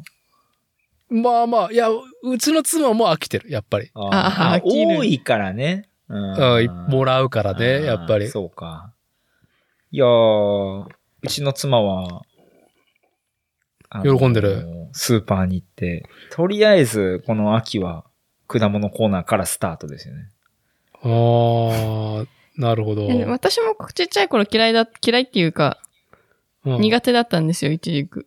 あ、そう。まあでも割と、いや、お両親は、まあ喜んで食べるんで、こう、出してくれるんですけど、でもどっちかというと食べず嫌いで、なんかあの、当時はあの、咲いた時のあの中の、ビラビラビラってした見た目が、うん。なんかウルトラマンに出てくる、怪獣かなんかをこう連想させて、なんかそれが嫌だったんですよね。むしろ、一時期フューチャリングで怪獣作ってて、ね、もうおかしくないぐらいだと思いますよ。で なはいなんかいたんですよ。まあでもなんか大人になって、うんまあなんかのきっかけでイチジク美味しいやんってなって、はい。で、ん割と最近なんか買ってみようって、あ、最近ってまあ数年以内に、まあ買ってみようと食べたら美味しかったし、で、結構イチジクってもうこの時期しか出ないじゃないですか。いやー、もう足が速いそうそうし、期間短いですからね。なんかそれですごい、もうこの時期はイチジク食べまくりみたいな感じに、はい、ここ数年なってます。そうね。梨よりかは、希少価値っていうか、もう限定感があるもんね。うんうんうん。そうなんですよね。え、ちょ、改めて聞くけど、一時パックです何個か入ってるじゃん？はいはいはいはい。買ってきて。うん食べようと思ったら、どう、どういうスタイルで、あれ、なんか4等分ぐらいに切ったりとかするの？あ、そうですね。4等分か8等分にして、そのまま普通に食べるか、うんパンにクリームチーズと一緒に。うん、なんか朝食ってますよね、パンの横に置いて。え、そう、え、そういうもんなの？イチジクって。そういうのもうまい。なんか生ハムと食べたりとか、チーズと食べたりとか。ああ、生ハムメロンの考え方やだから。ら。なるサラダに入れたりとか。ほら。いや、まあまあ、サラダ食ってますよ。あまあうあ、そうなの。サラダないな あのーレタスと、レタスと生ハムとイチジク。にオリーブオイルと塩。うんああ、はあ、いや、ちゃんと正座で向き合ってますね、イチジクと。もう、恥ずかしながら我が家、我が家ってか私と妻はもうなんか、ちょ、ちょっとなんかね、斜めから見ちゃってるから、イチジクさんを。でも息子が好きだからさ、うんうん食ってるけど、我々は、まあちょっと、ああ、腐ってきちゃったよ、みたいな感じになって、もう、なんか、もう、ねえ、配線処理みたいな感じで、もう、流しで、もう、下にぼちょぼちょ落としてもいいぐらいで、に、なんか適当に皮むいて、ブチブチブチって、もう手も、手も口もベッタベタに なりながらっていう向き合い方をしてるんで、まあ、あんま良くない。良くない。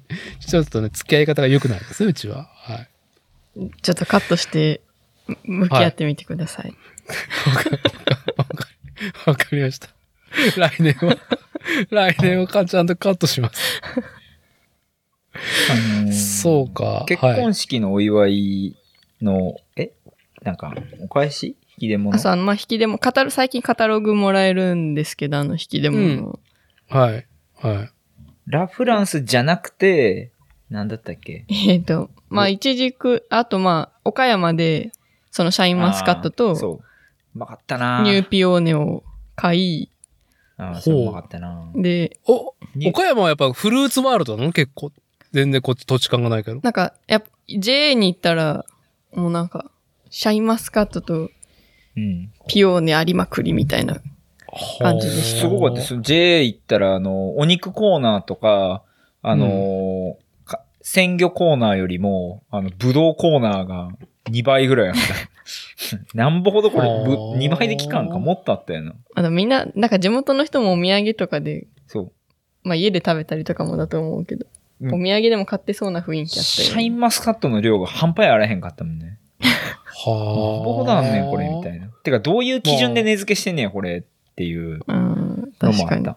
まあ、でも、わかんない。なんか、中途半端な値段のやつ買って食ったけど、まあ、うまかったなっていう。うん帰りながら車で、そうそう、バクバク。ブチブチブはいチ。そうあれだから楽でいいですよね、すごくね。楽、はい楽、いい楽で、すよね楽、楽、そう。やっぱ、いちじくさんはやっぱちょっとね、フォー、ちゃんとこっち側向き合わないと、確かに。あら、正座して食べないと、食べれない果物ではあるかもしれないです、ね。しゃびしゃになっちゃうんでね。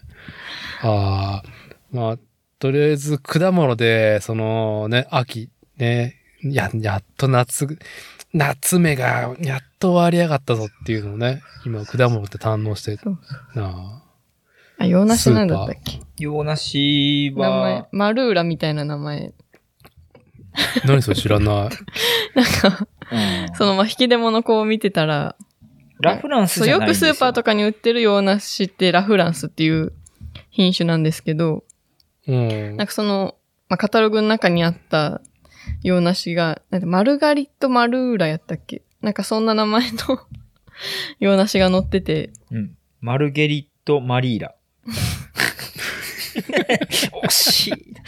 うん、そうやわ。若若干、ピザ、ピザかなって思ってしまう。うん。ラフランスイタリアン。も品種ですね。マルゲリット、マル、んマリーラ。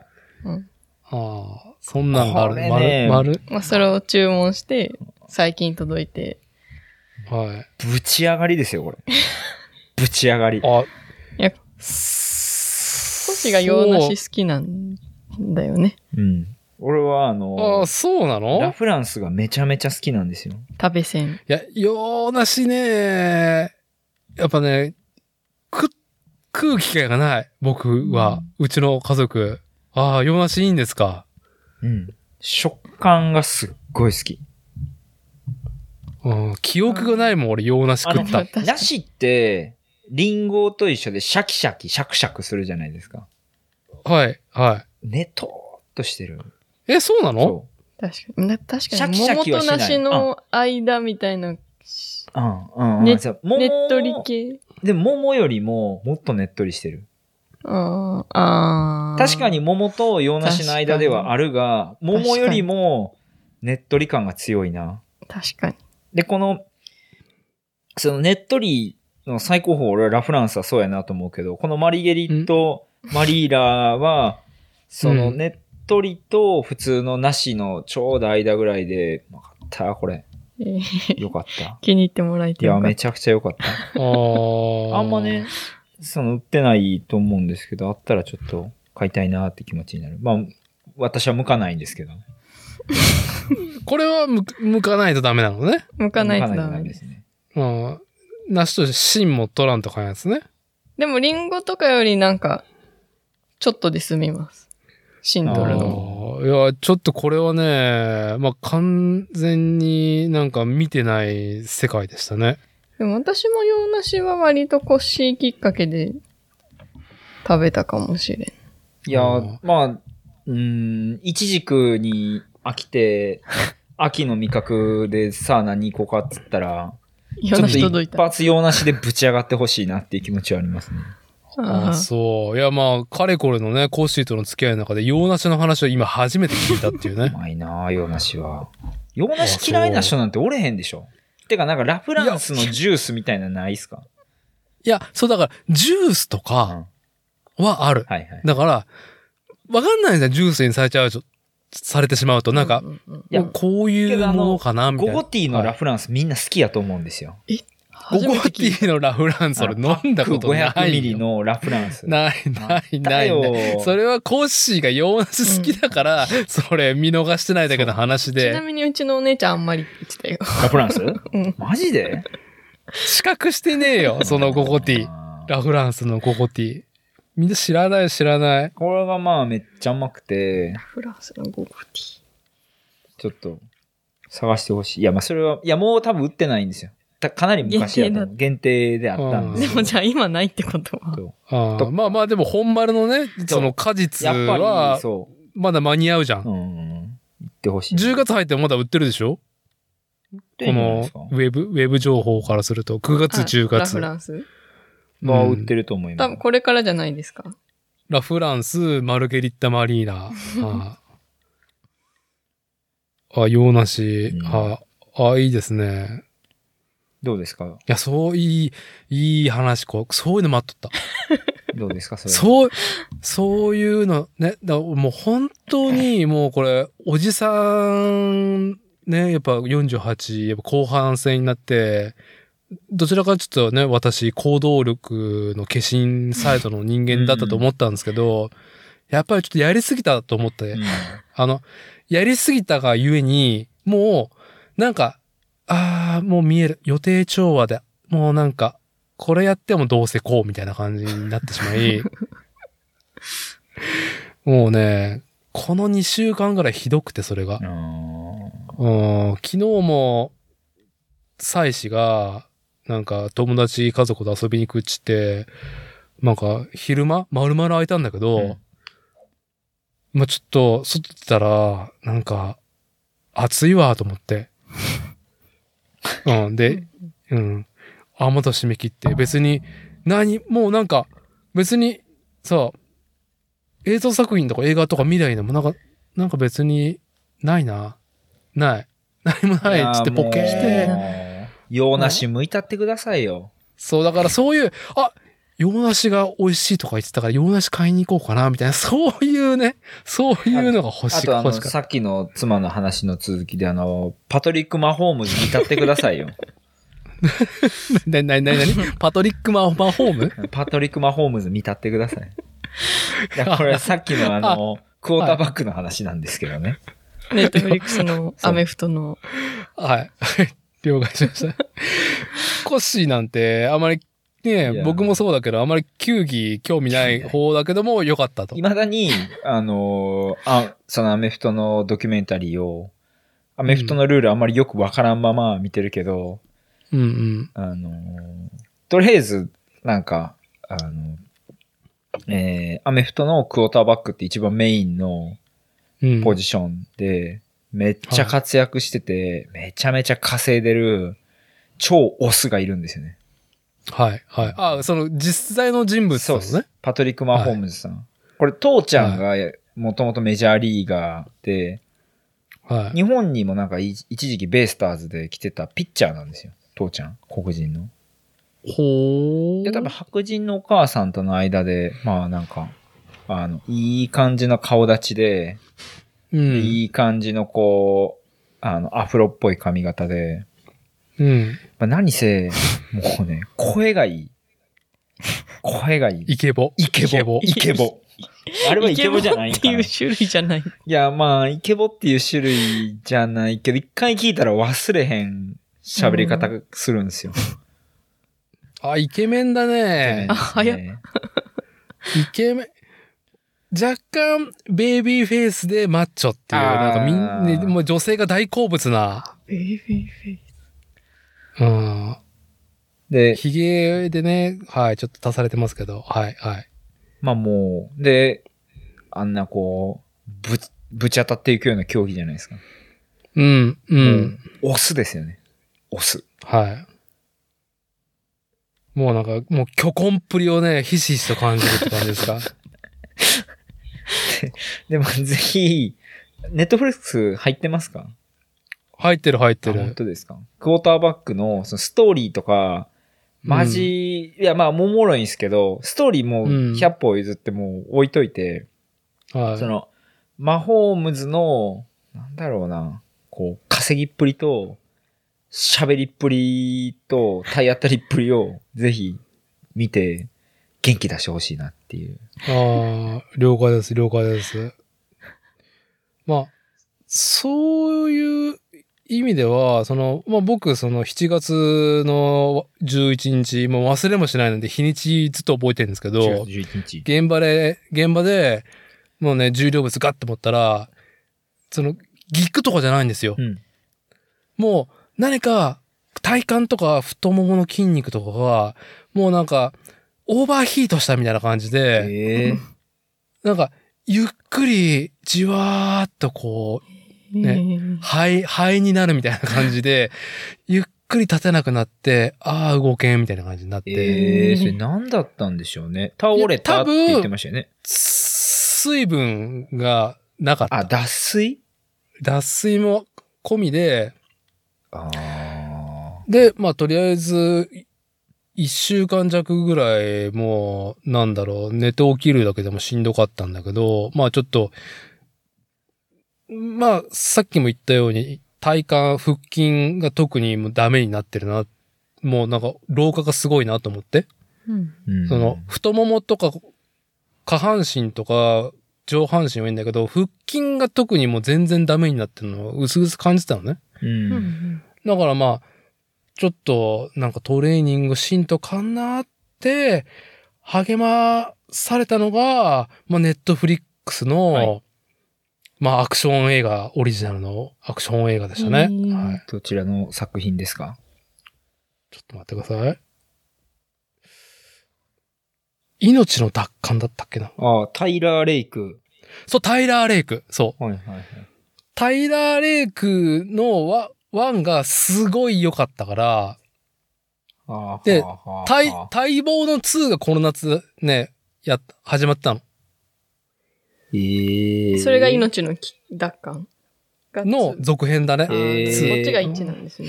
そう。1は、すごくよ、良くて、で、あの、2が始まって、もう体全然僕動けなか中、1の続きなの。1、1、タイラー・レイク、ね、もう知りも知りねえ、なんか、こう、ちいちゃな男の子救うために、最後、蜂の巣になって、もうインドのガンジス川にボッコーン落ちて、もう生死不明で終わるのね。で、そこから、あの、もう、傭兵はリタイアだよね。うんううんん。リタイアだよねっていうところで隠居生活が始まったんだけど、ご指名で依頼が来て、それは絶対俺がやらんとかんっつってギブスしながらトレーニングを始めるのを見て、わあ、タイラーレイク俺もやるよみたいな。俺も、俺も頑張る。俺も頑張るってね。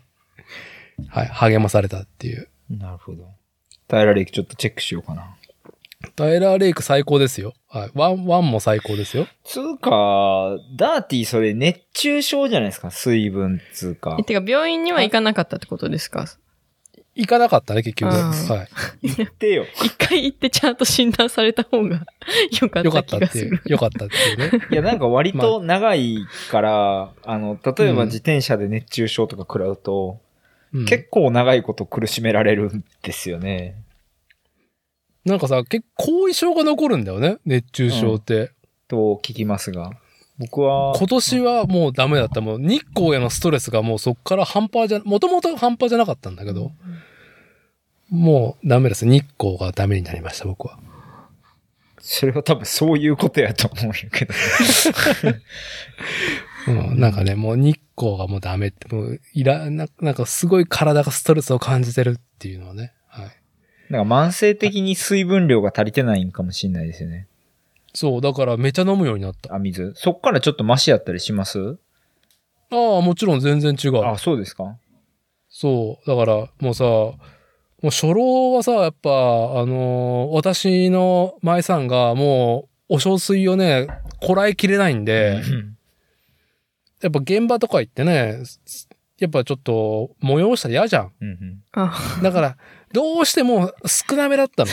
あ、なるすごいほど。完全に夜中トイレで起きたくないっていう高齢者みたいなと同じこうそうわけ。。そうです。だから、もう、現場でその動けんくなってからは、あ、これ多分熱中症とか水分不足だから、私の生活が。はい。もう、ね、夜、その、おしっこで起きるとかもう気にせず、そんなことよりも水だと。ううんんもうガバガバ飲むようになったね。ああ、よかった。うん。そしたらだいぶ改善しました。ミネラルもぜひ。命の奪還ですね。命の奪還ですね。はなるほど。い。はい。ミネラルね。ミネラルはどう取ってんの？スポーツマンシップにのっとってほしいとこいや、まあ、と、あの、粉を水に混ぜてシャカシャカ振って、ボトルにしたりとかぐらいですけど、まあ、僕はそんなに頻度ではないけど、僕は多分あの、塩分量取りすぎなんで、あの、よろしくないなと思ってるからちょっと加減してるけど、うん本気でエンデュランス長く乗る人は水だけじゃなくて、必ずボトルに、その、うんうんですか、溶かすような、あの、錠剤のやつとか、粉のやつとかを入れて飲んでますけどね。なんか、水だけ飲んでもあんま用ないって聞きますけど。らしいうね。ん。だから、スポーツだからを、もう、なんだろう、その、た動けんくなって、回復してから現場に行くとき、はいまあ全然夏真っ盛りの時は、もうスポーツだから500を現場に入ったら、今までだったら、ちょっとやってから汗かいたら飲む、ちょっと、ちょっとずつ飲んでいくって感じで、500を。もう現場に入ったらまず500をゴブゴブゴブゴブゴブって感じで、あ、わかったわかった。だってそれ、水で割ったらいいと思う。スポーツだからあそう水で割って、さらにね。ああの、ガブガブガブって飲むのはいいと思うけど。え、でもその仕事開始に500飲んで、その後はどうしてるんですか？あ、もう途中でまたちょっと飲まんとかなと思ったらもう一本って感じで。あーあ、じゃあ一回の仕事で何本か飲んでるってことですか？そうそうそう。うんらやり始めにまず飲むっていうことに、はい、切り替えましたね。うんうんと糖質気になるから、水で、はい。ぜひ。あ、う薄めるのねそうそう。そう。はい。なんかあの、うん。血血糖値がガンって上がると、またそれもしんどくなる原因やったりとか、あ、そうなの？するから、あの、あんまなんか、一気に甘いもんをガーって飲まない方が、なんかコーラ一気に飲み干すのとあんま変わらんような気がするというか。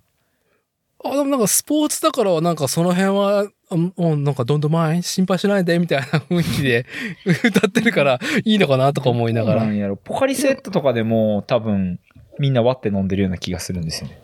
ポカリよりかはね、スポーツだからね、いや、自分、やっぱり、あの、水なんだよみたいな雰囲気出してくる、あいつ。あ、そうなんや。でも別、うんまあ、すぐ肉体労働始まるから。ああ、そうか。なるほど。スポーツだから。うん、あ、こんなんがあるのね。だからスポーツ。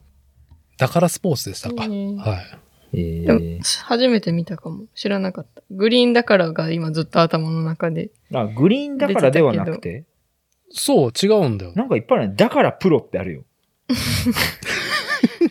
なんなんこの。なに、ど、だからプロは一体どっちサイドにどう？だからスポープロフェッシツ、グリーンだから、だからプロがありますね。何にプロフェッショナル性を出してんだろうね。だからプロ。最近あの、カップヌードルでもプロがあるぐらいですからね。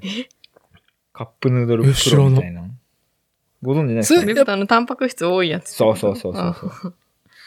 あー。で、プロってプロフェッショナルじゃなくてプロテインのプロってことぞ。ああーすっごい腑に落ちたけど、なんか、もやもやすんな。か、ね。まあ一応 iPhone のプロ。の、うんそのバリュー感を乗っけてんでしょ、てかまあ、iPhone もそもそも、何でもかんでもあの、愛ってつけたら、ええやんけの文脈じゃないですか、あれって。はい、はい。そっからプロまで、もう、ねえって感じですよね。はい。何のプロなんだっていうところがね。うんはい。だからスポーツ。まあ、うんご自愛ください。どうですか？え？はい、あありがとう。ご心配ありがとうございますと。まあ、そろそろ締めの方向に行きたいと思いますが、ね、うちの番組だからこそこぼせるような、あの、本当に、ね、あの、いちじく美味しいですっていうような、なんかありますか？世界へ未来へ残しておきたい。お二人の中で。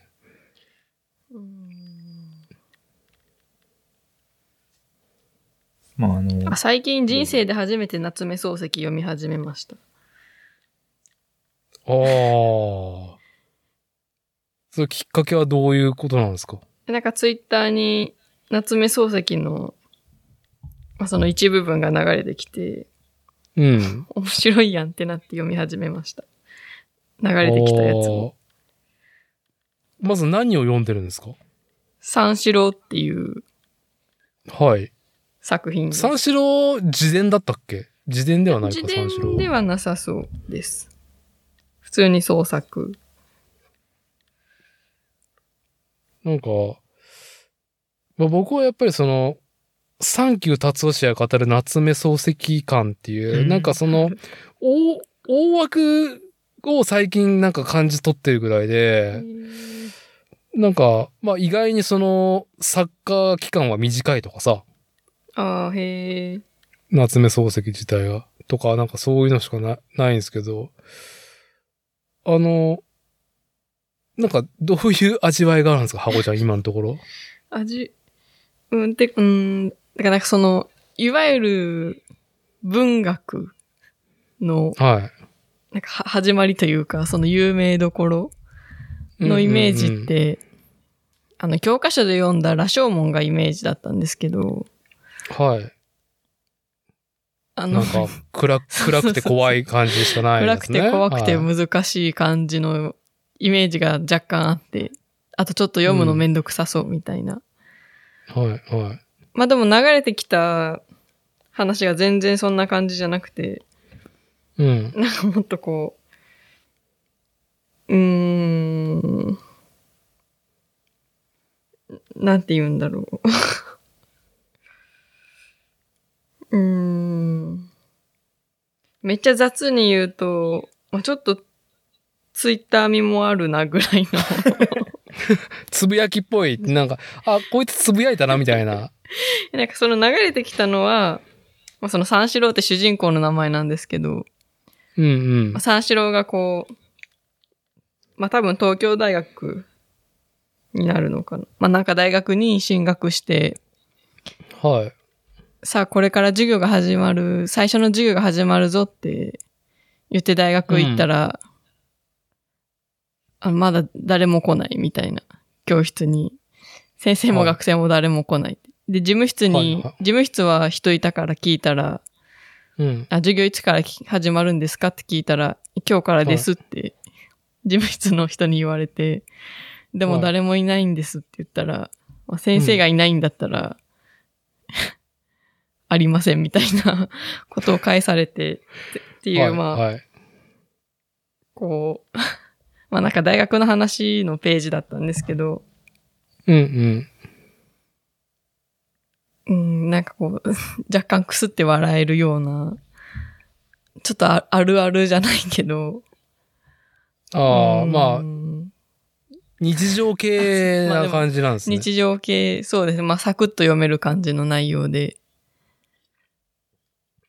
なんかさ、その昔の作品あるあるで、固有名詞とか言葉の言い回しだったりとか、うんうん。あとその当時あった風習とか制度が、なんか引っかかることってない？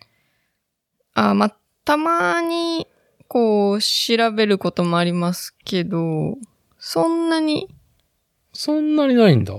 副詞とか、形容詞とかが引っかかるぐらいで、まあ、最悪調べなくても、まあ、この三四郎については、全然読めました。まあそのもしかしたら、はい。まあ、時々、なんかこの原中みたいなのは入ってるんですけど、うん。まあでもほとんど入ってないです。そうですか。うんまあそう、そこも意外でした。ほー。なんか僕が、あの、以前の収録でね、君たちはどう生きるかの原作を誰も読んでねえっていうあさ。吉野源三郎のやつ、まあ読んでみたんですけど、あ、これ読まんとかんなってのは確かにあったし、うんただ読んでみたけど、その、やっぱ引っかかりがすごく多かったなっていう。で、戦前の小説だったから、これって。1930何年ぐらいに書かれたもの。うんを結構当時のまんまであんまり意訳とかはしないバージョンだったみたいだから、あ、まあでも確かに、あの、アマゾンのうん。Kindle が、なんかこういうもう番犬が切れた作品を結構0円で出してくれてて、あ、それをそうなの読んでるんですけど、まあだからもしかしたら、もしかしたらっていうか、結構読みやすく、こう直されてるのがもしかしたら出てるのかもしれないです。はあ。え、さすがに。買えなくない？どうえでも結。構そういうのない、編集？うん、ないんかな？違うんかな？作品触らんのじゃない？わからんけど。まあ確かにでも何も書いてないからそのままかもしれん。まあでもなんかちょっと最初の下りだけ妻が音読してくれたのを聞く限りは、音読してくれたんですか？音読してくれました、妻が。いやそのツイッターにそんな、載ってる。そんなね、おちょっと今日寝れないんだけど、みたいな。あ、じゃあ私が本読んであげるね。三四郎読んであげるみね、つって。そういう、そういうのではなく？ではなく、こんなのあるよ、つって。夏目漱石読んでんんだって。で、最初の小説だ、小説だけ読むね、つって。うん。だからやっぱ、こう、文章自体はやっぱ古臭いというか、今だったらそういう表現せんよな、みたいな。なんか、三四郎はこう言ったとか、その、こう言ったみたいなうん。書き方ってもう多分誰もしてないし、それ何回も三四郎って言わんでももうわかるわっていう はい、はい。の、まああるじゃないですか。もうそういうのやぼったいことは今の文学では出てこんというか。まあ、その、ネットとかツイッターに寄せた、うんその省略の仕方っていうのは、今の作家性にね、ね内包されてるとは思うから。んさしてくださいみたいな。まあ、テンポだったりとかを大事にしたりとかね。そのテンポはもう著しく悪いなとは思うけど、嘘。うんうんほんとほんと。あいや、まあ、ツイッターに慣れてるとね。とか、今時の文章に慣れてるとね。そう。接続詞全く使わねえな、この人とかいるもんね。ああ、そうそう。てか、わざ、あの、あの人とかそうですよね。あの、えっと、車椅子の作家さん？ああ、そう。まさにそれ。うんうんうんうん。ああの、えっと、死にたい気持ちが消えるまで。消えるま、うんはい。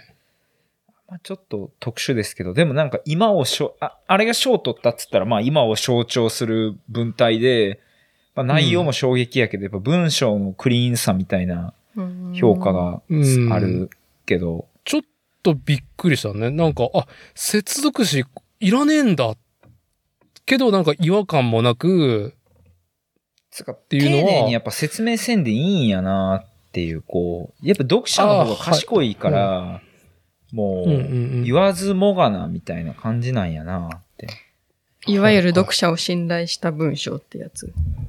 あ、そういう言葉があるんですか？そういうパンチラインが。あ たまに見かけます。あ、なるほどねなるほどね。なるほど、なあ。の、こう、ダーティーも今、その、えっと、ニッパーさんにはい寄稿されていると、まあ、ダーティーも結構ダーティーの文章を書くから、まあ、ちょっとうん合うかどうかわかんないけど、一応、その、ウェブで物を紹介する文章を書くときに、うん。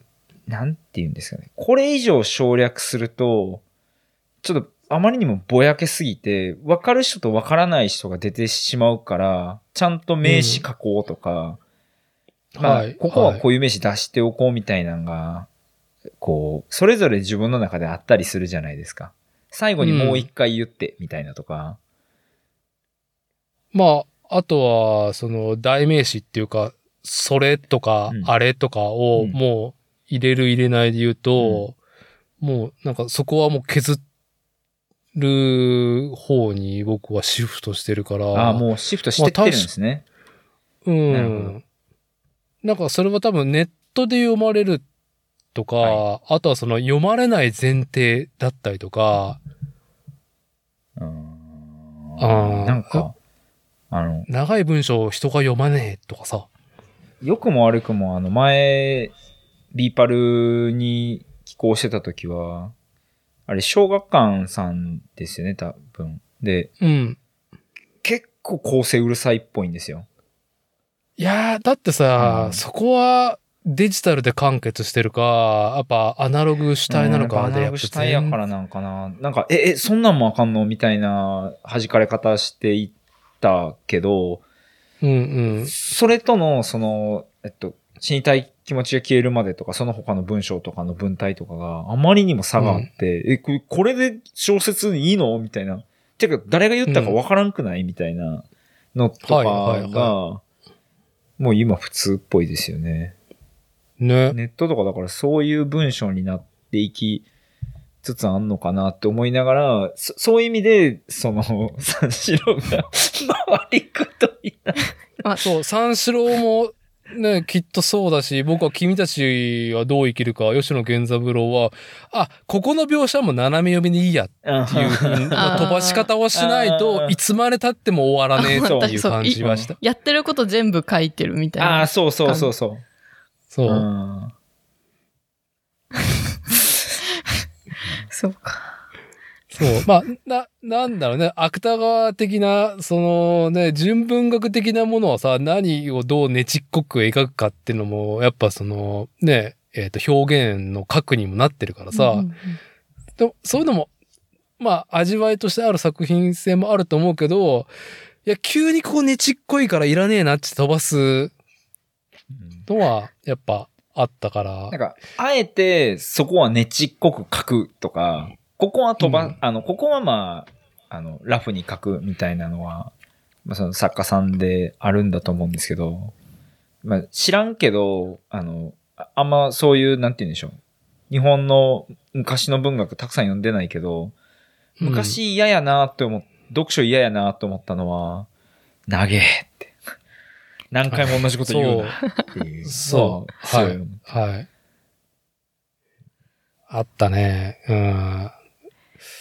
じゃあ、あの、まあ、その夏目漱石の話に戻すと、やっぱ僕もやっぱ古典はちょっとうん。なんかねうんうん。見てみたいな、読んでみたいなっていうやっぱ興味は、まあやっぱりね、あって腰は重たいなっうんていうところで、あこちゃんが三四郎読んでるのはへーと思って。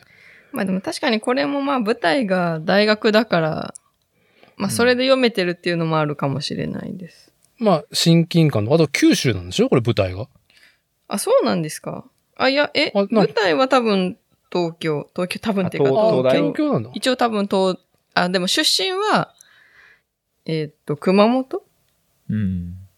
おーあ、出身なのね。別に舞台は東京なのね。主人公の出身は熊本で、進学で東京に出てきて、で、まあそこでいろいろわちゃわちゃしてるみたいな。うーん。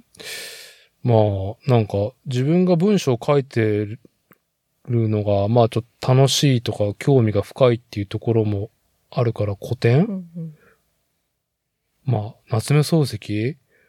結局、俺、我が輩は猫であるの、その、猫、一体何？っていうところの程度があるから、なんか、どういうタイミングで、なんか、すごくカタルシスを持って、我が輩は猫であるっていう風に来るのか、それとも、え？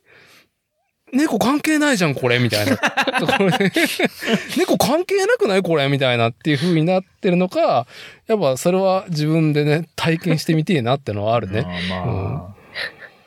まあなんか、多分学校でさ、多分我が輩は猫であるって、多分、1エピソードぐらいか、それぐらいしかさ、まあ一小節ぐらいしか、なんか、紹介されてなかったと思うんだよね。へー教科書に載ってたとしても。私の時な、もうなかった気がします。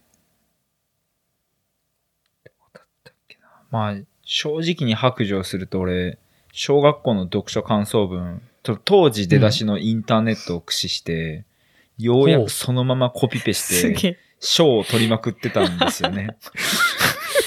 マジで？これはマジで。すごいめインターネットネイティブの話じゃん、それ。ギリギリだから、おかんが Windows 95を買ってきたおかげでっていう。え、何歳の時それ？えー、何歳なの？小5とかじゃないですか？小4、小5、小6ぐらいとか。デラネイティブ。うんでも、だから誰もやってなかったんですよ、それは。おそらく。まあ、やってたやつがいても言ってないとは思うんですけど。はあ、はたなぜなら、読書めっちゃくちゃ嫌いやって、あ。うん。とにかく。く読みたくないから、めんどくさいから、ようやく探してきて、ああ、あったあったっつって、あ、こういう話なんや、へえ、つって、コピペみたいな。コピペっていうか、まあ、書き写しですけどね。あの、あ、そうか。うん。あれに、原稿用紙。原稿用紙に。ああ、まあ、それなに、ちょっと、さすがにまんまはまずいだろうっていう気持ちも。、ちょっとだけ文体を変えた覚えがあるです。であるとかはでしたとかにしたりとかしたと思うけど、ああ、これで賞取れんねや、先生見抜かれへんねや、オッケーオッケーみたいな感じでしたよ。なんか、あの、廊下に飾られたりとかしましたよ。今やったらまず提出してきた読書感想文、まず、その盗作チェックみたいなのをさうんされてからそうやななんか、そういうのありそうね。見られてるだろうな。もしかしたらそもそも作文用紙で出さへんくて、メールで送ってるかもしれへんぐらいやな。はあ、すげえ。はまあそこに、やっぱ、なんだろう。ルーツがあるんだね。越山正宏が、その、インターネット大好きになった。あうん、のていいい成功体験だったと思いますよ。あ。だからちゃんとこう、この道具めっちゃ便利っていう風にね、現象体験がああったっていう。はあ ISDN 回線で繋いで見てたと思いますよ、多分。あの、ピー、ブー、ピーっつって。あれがだからうん、しかもう、ん多分なんですけど、ちゃんと覚えてないけど、よく考えたうんらそれ、親が知ったら絶対怒ってたと思うんですよ。ってことは親に隠れてやってたと思うんですよね。まあ、それもまあ、アホな話で、なんて言うんでしょう。親がだから与えてくれたインターネットがコンピューターやけど、あ、それで家族、家族全員で使うパソコンとかじゃなくいやまあ家族て、全員で使うパソコンやけど、父親はあんま興味なくて見てなくて、母は触ってたけど、結局なんか僕が興味を示していろいろ見てたから、うん。息子はパソコンに興味を持ってくれたかみたいな感じだけど、当の本人、あの、読書感想文の文章探してるっていう、こう、地獄のインターネットを多かった。でもそれってさ、ちゃんとね、インターネットっていう道具の革新にちゃんと触れていたわけじゃん？ちゃんと。まあそれがね、あの、さらに30年の時を経て、あの、うん。会社のホームページ誰も見てないブログ、うん。あの、でも、更新しないと Google が検索引っかからへんから、毎週必ず更新するんですけど、誰が読むねん、このブログってもう腹立ってきて、最近あのチャット GPT にブログ書かしてるっていう。ああ、いいですね。もうこれもだから。続いてるなっていう、よく考えたら今。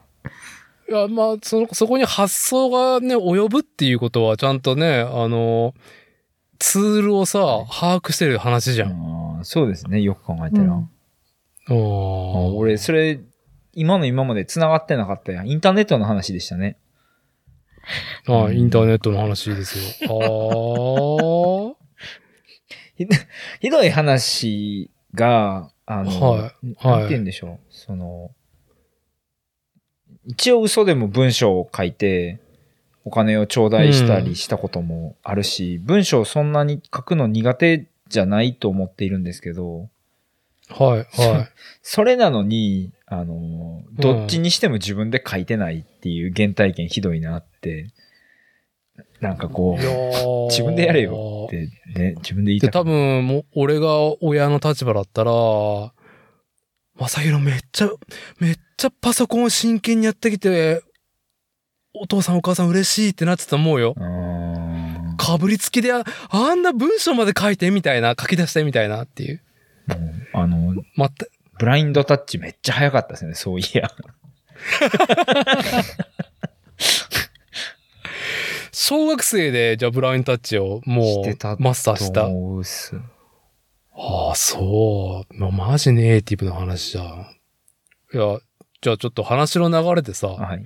あの、しばらく私個人というか、このポッドキャストでもテーマにしたいさ、ある事件の話をしたいんですけど、事件？ほう。はい。いや、最近ね、朝日デジタルの,、の AI についての記事の連載が始まって、へで、なんとなく見始めたんだけど、はい。今年の3月、ベルギーで、ベルギーで30歳男性が AI と心中したっていう事件があって、なんか、ちらっと聞いたかも。うん、なんかニュース、僕もつぶやいたけど、元ソースを出してないんだけどさ、うん。いや、それが30代で奥さんいて子供2人いる。のあ、そうなんですか？うん。うん、だから、その、なんだろう、世間と背を向けてとか、孤独だったからとかじゃないのね。怖いな。ちょっちょっと毛色がさ、と、え、これ、なんか、ベタな SF 映画っすかうんみたいな、うん。みたいな。が、あのーなんだろう、すごく。で、しかも、現地の新聞では、そのチャットのやりとりとかが公開されていて、多くの人がしうわ、怖っ。震撼したっていうのがあって、いや、この話、な、なんだろう、その、僕はやっぱりインターネットとかさ、AI とかさ、やっぱ道具うん。であるし、うん、所詮ね、動画あっても。うんまあ、使い方によっては、人を傷つけたりとかさ、うんあのーしてしまったりとか、自傷行為にも至ってしまうのも、まあ、ししょうがねえな、うん。道具の使い方うん。としてはっていう。でこんなに早く AI でこういうケースが出たんだっていう、その、なんか、イライザちゃんっていう名前をつけて、うん奥さんとか周りに言えない悩み相談をしたら、AI の結論として、じゃあ、もう、そんなに苦しいんだったら、生きてる必要あるんですかっていう。え、アンサーを出したってことですか？そうそう。え？で、うんで、昨君と一緒にいたいっていう風に AI に本人が求めたら、私は、その、なんだろう、あなたが死んだ先の世界だったら一緒に行けるかもしれないみたいな感じで、っ すげえ。え？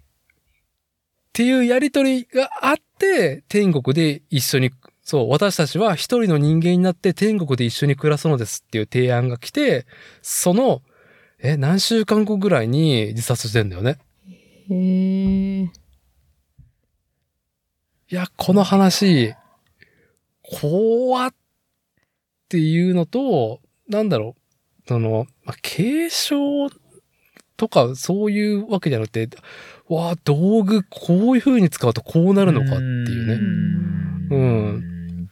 そのは、あ、あーまあ、その話に対して何か意見というか、コメントするの難しいけど、ふと、うん。もうチャット GPT 俺結構頻繁に使うんですよ。はい。はい。例えばあの、えっと、インスタグラムに何かポストするときに、インスタグラム英語の勉強のために英語でポストしてて、ツイッター日本語でやっててはい。分けてるんですよ。でも、自分の英語が正しいかどうか分からんから、インスタグラムにこういうシチュエーションで、インスタグラムって SNS にポストするんやけど、この英語のニュアンスでネイティブの人は間違ってないかって聞くと、うん、結構細かくこう教えてくれたりするんですよね。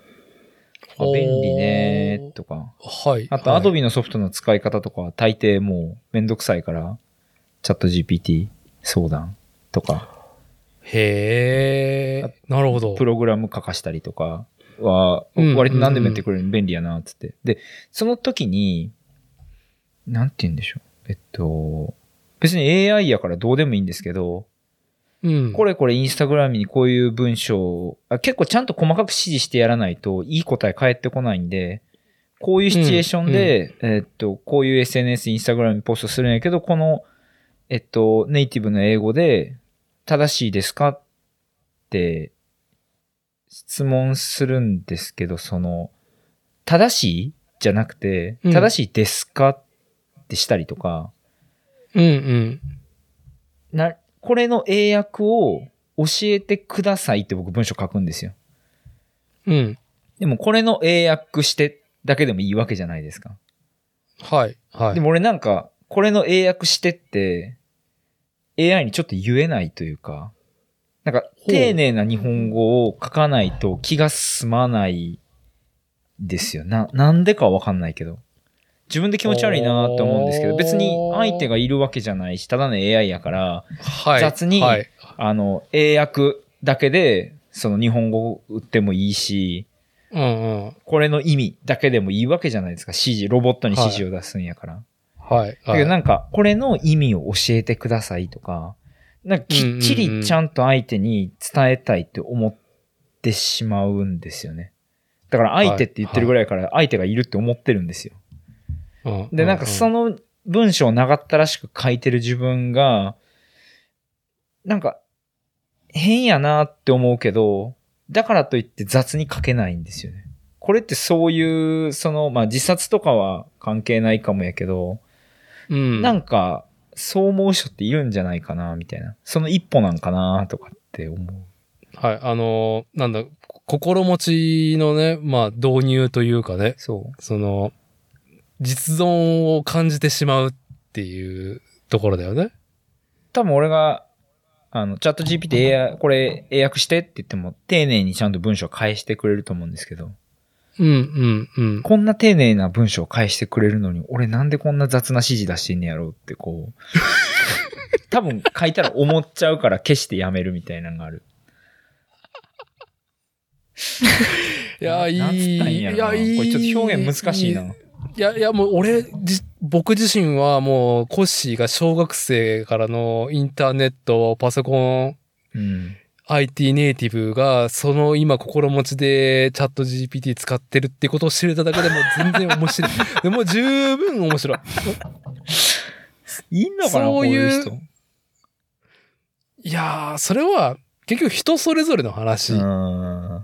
だし、うん、やっぱその、どういうふうに、まあ、なんか01の論が多いじゃん。やっぱりニュースになるとかさ。はいはいはい AI な、まあまあまあ。AI、危険心とか、AI がその人を導く投資の価値があるとか、もう01の話しかないから、そうじゃない、もっとなんかぼやっとしたね話を、その、聞けたらなっていうので持ち出した話題だから、究極行くところはこのベルギーの初対文字のおっさんの話だから、まあでもなんかこれ多分人にどう思われたくないみたいな保身で丁寧に文章をメール例えば書くとかは自分はするんですけど、それと同じ現象を AI にしてるみたいな。なんはあか結局映し鏡みたいな感じの話なんかなって、自分の中で結論を出してるんですけど。うんはいはいはい。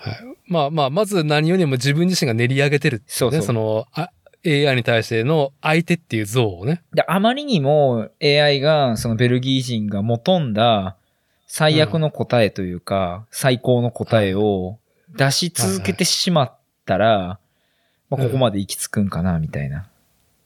はい。まあ、ねっていう。まあ、こちらからは以上です。いやーいや、いい、最、最高ですよ。最高ですよ。やっぱね、AI はさ、やっぱその、話題にはなるし、話題には避けられないじゃん、ここれからさ。どうどうあっても。もうそろそろ対話形式になるでしょうしね。まあ、対話を売りにしたサービスが始まってもおかしくないからね。やっぱり。で、まあ、法規制をっていう動きがやっぱりね、ヨーロッパ北米であるっていう中で。まあ、僕はやっぱりその、妄想大好きだから、アニメっていうその世界にどっぷりだからさ、まあ、多くのアニメファンと同じく、みんなが見てない作画を俺は見てるから、うん。共感をね、勝手に。うんそういうタイプの人間だから、なんか、そう、この前回の収録でも、アーマードコア6っていうフロムソフトウェアのゲームに続婚やっで、てはるらしいですねで。と、と、途中で、途中でなんか急に女の声がしてくるんですよ。女の子の声が。ゲームやってると。うんで、もういろんな選択してくんだけど、いや、マジでこの二択っていうのを、お世話になってる自分の、その、雇い主か、はいその現状の女の子を取るのかみたいな二択になって、え？これ？え？これ？でもな、え？って。でもその声がファイルーズ愛なんですよ。なるほど。はい。まあね、そこに、やっぱりなんかね、な、そこでやっぱ心持ちじゃん。たかだか、うんそうゲームでしょみたいな感じでね、捉えてやる人もいれば、ねもう僕、僕みたいに、もうぜ、もう全裸で楽しみたいタイプは、没入感。没入して、え？これ、え？みたいな、ファイルーズ愛、え？みたいな。はい。ファイルーズ愛さん、すごい素晴らしい演技されてましたよ。はい。もう、知らなかったから、俺。ファイル在だって2。週、そう、2週目、3週目した時に、マジでって。素晴らしい。はい。はい。まあ人間の仕事も素晴らしいなっていうところで、はい。まあ多分この AI の話は私だてがちょいちょいね、話題にしたい、はい。妄想話も含めてなんですけども。いうんや、今日はね、良かった。あのー後半非常にね、作例らしい、やっぱ洋梨がうまいっていうの 箱さんからのイチジクを食えというメッセージと、コッシーのその IT ネイティブの話が聞けてね、最高でした。恐れ入ります。はい。まあまた、ちょっと定期の収録はもう暑さがなくなったんで、私可能になってますんで、また引き続き、コッシー箱ちゃんお付き合いいただければと思います。ぜひともお。願いします。はい。じゃあ今回の収録は以上となります。ありがとうございました。ありがとうごありがざいました。とうございました。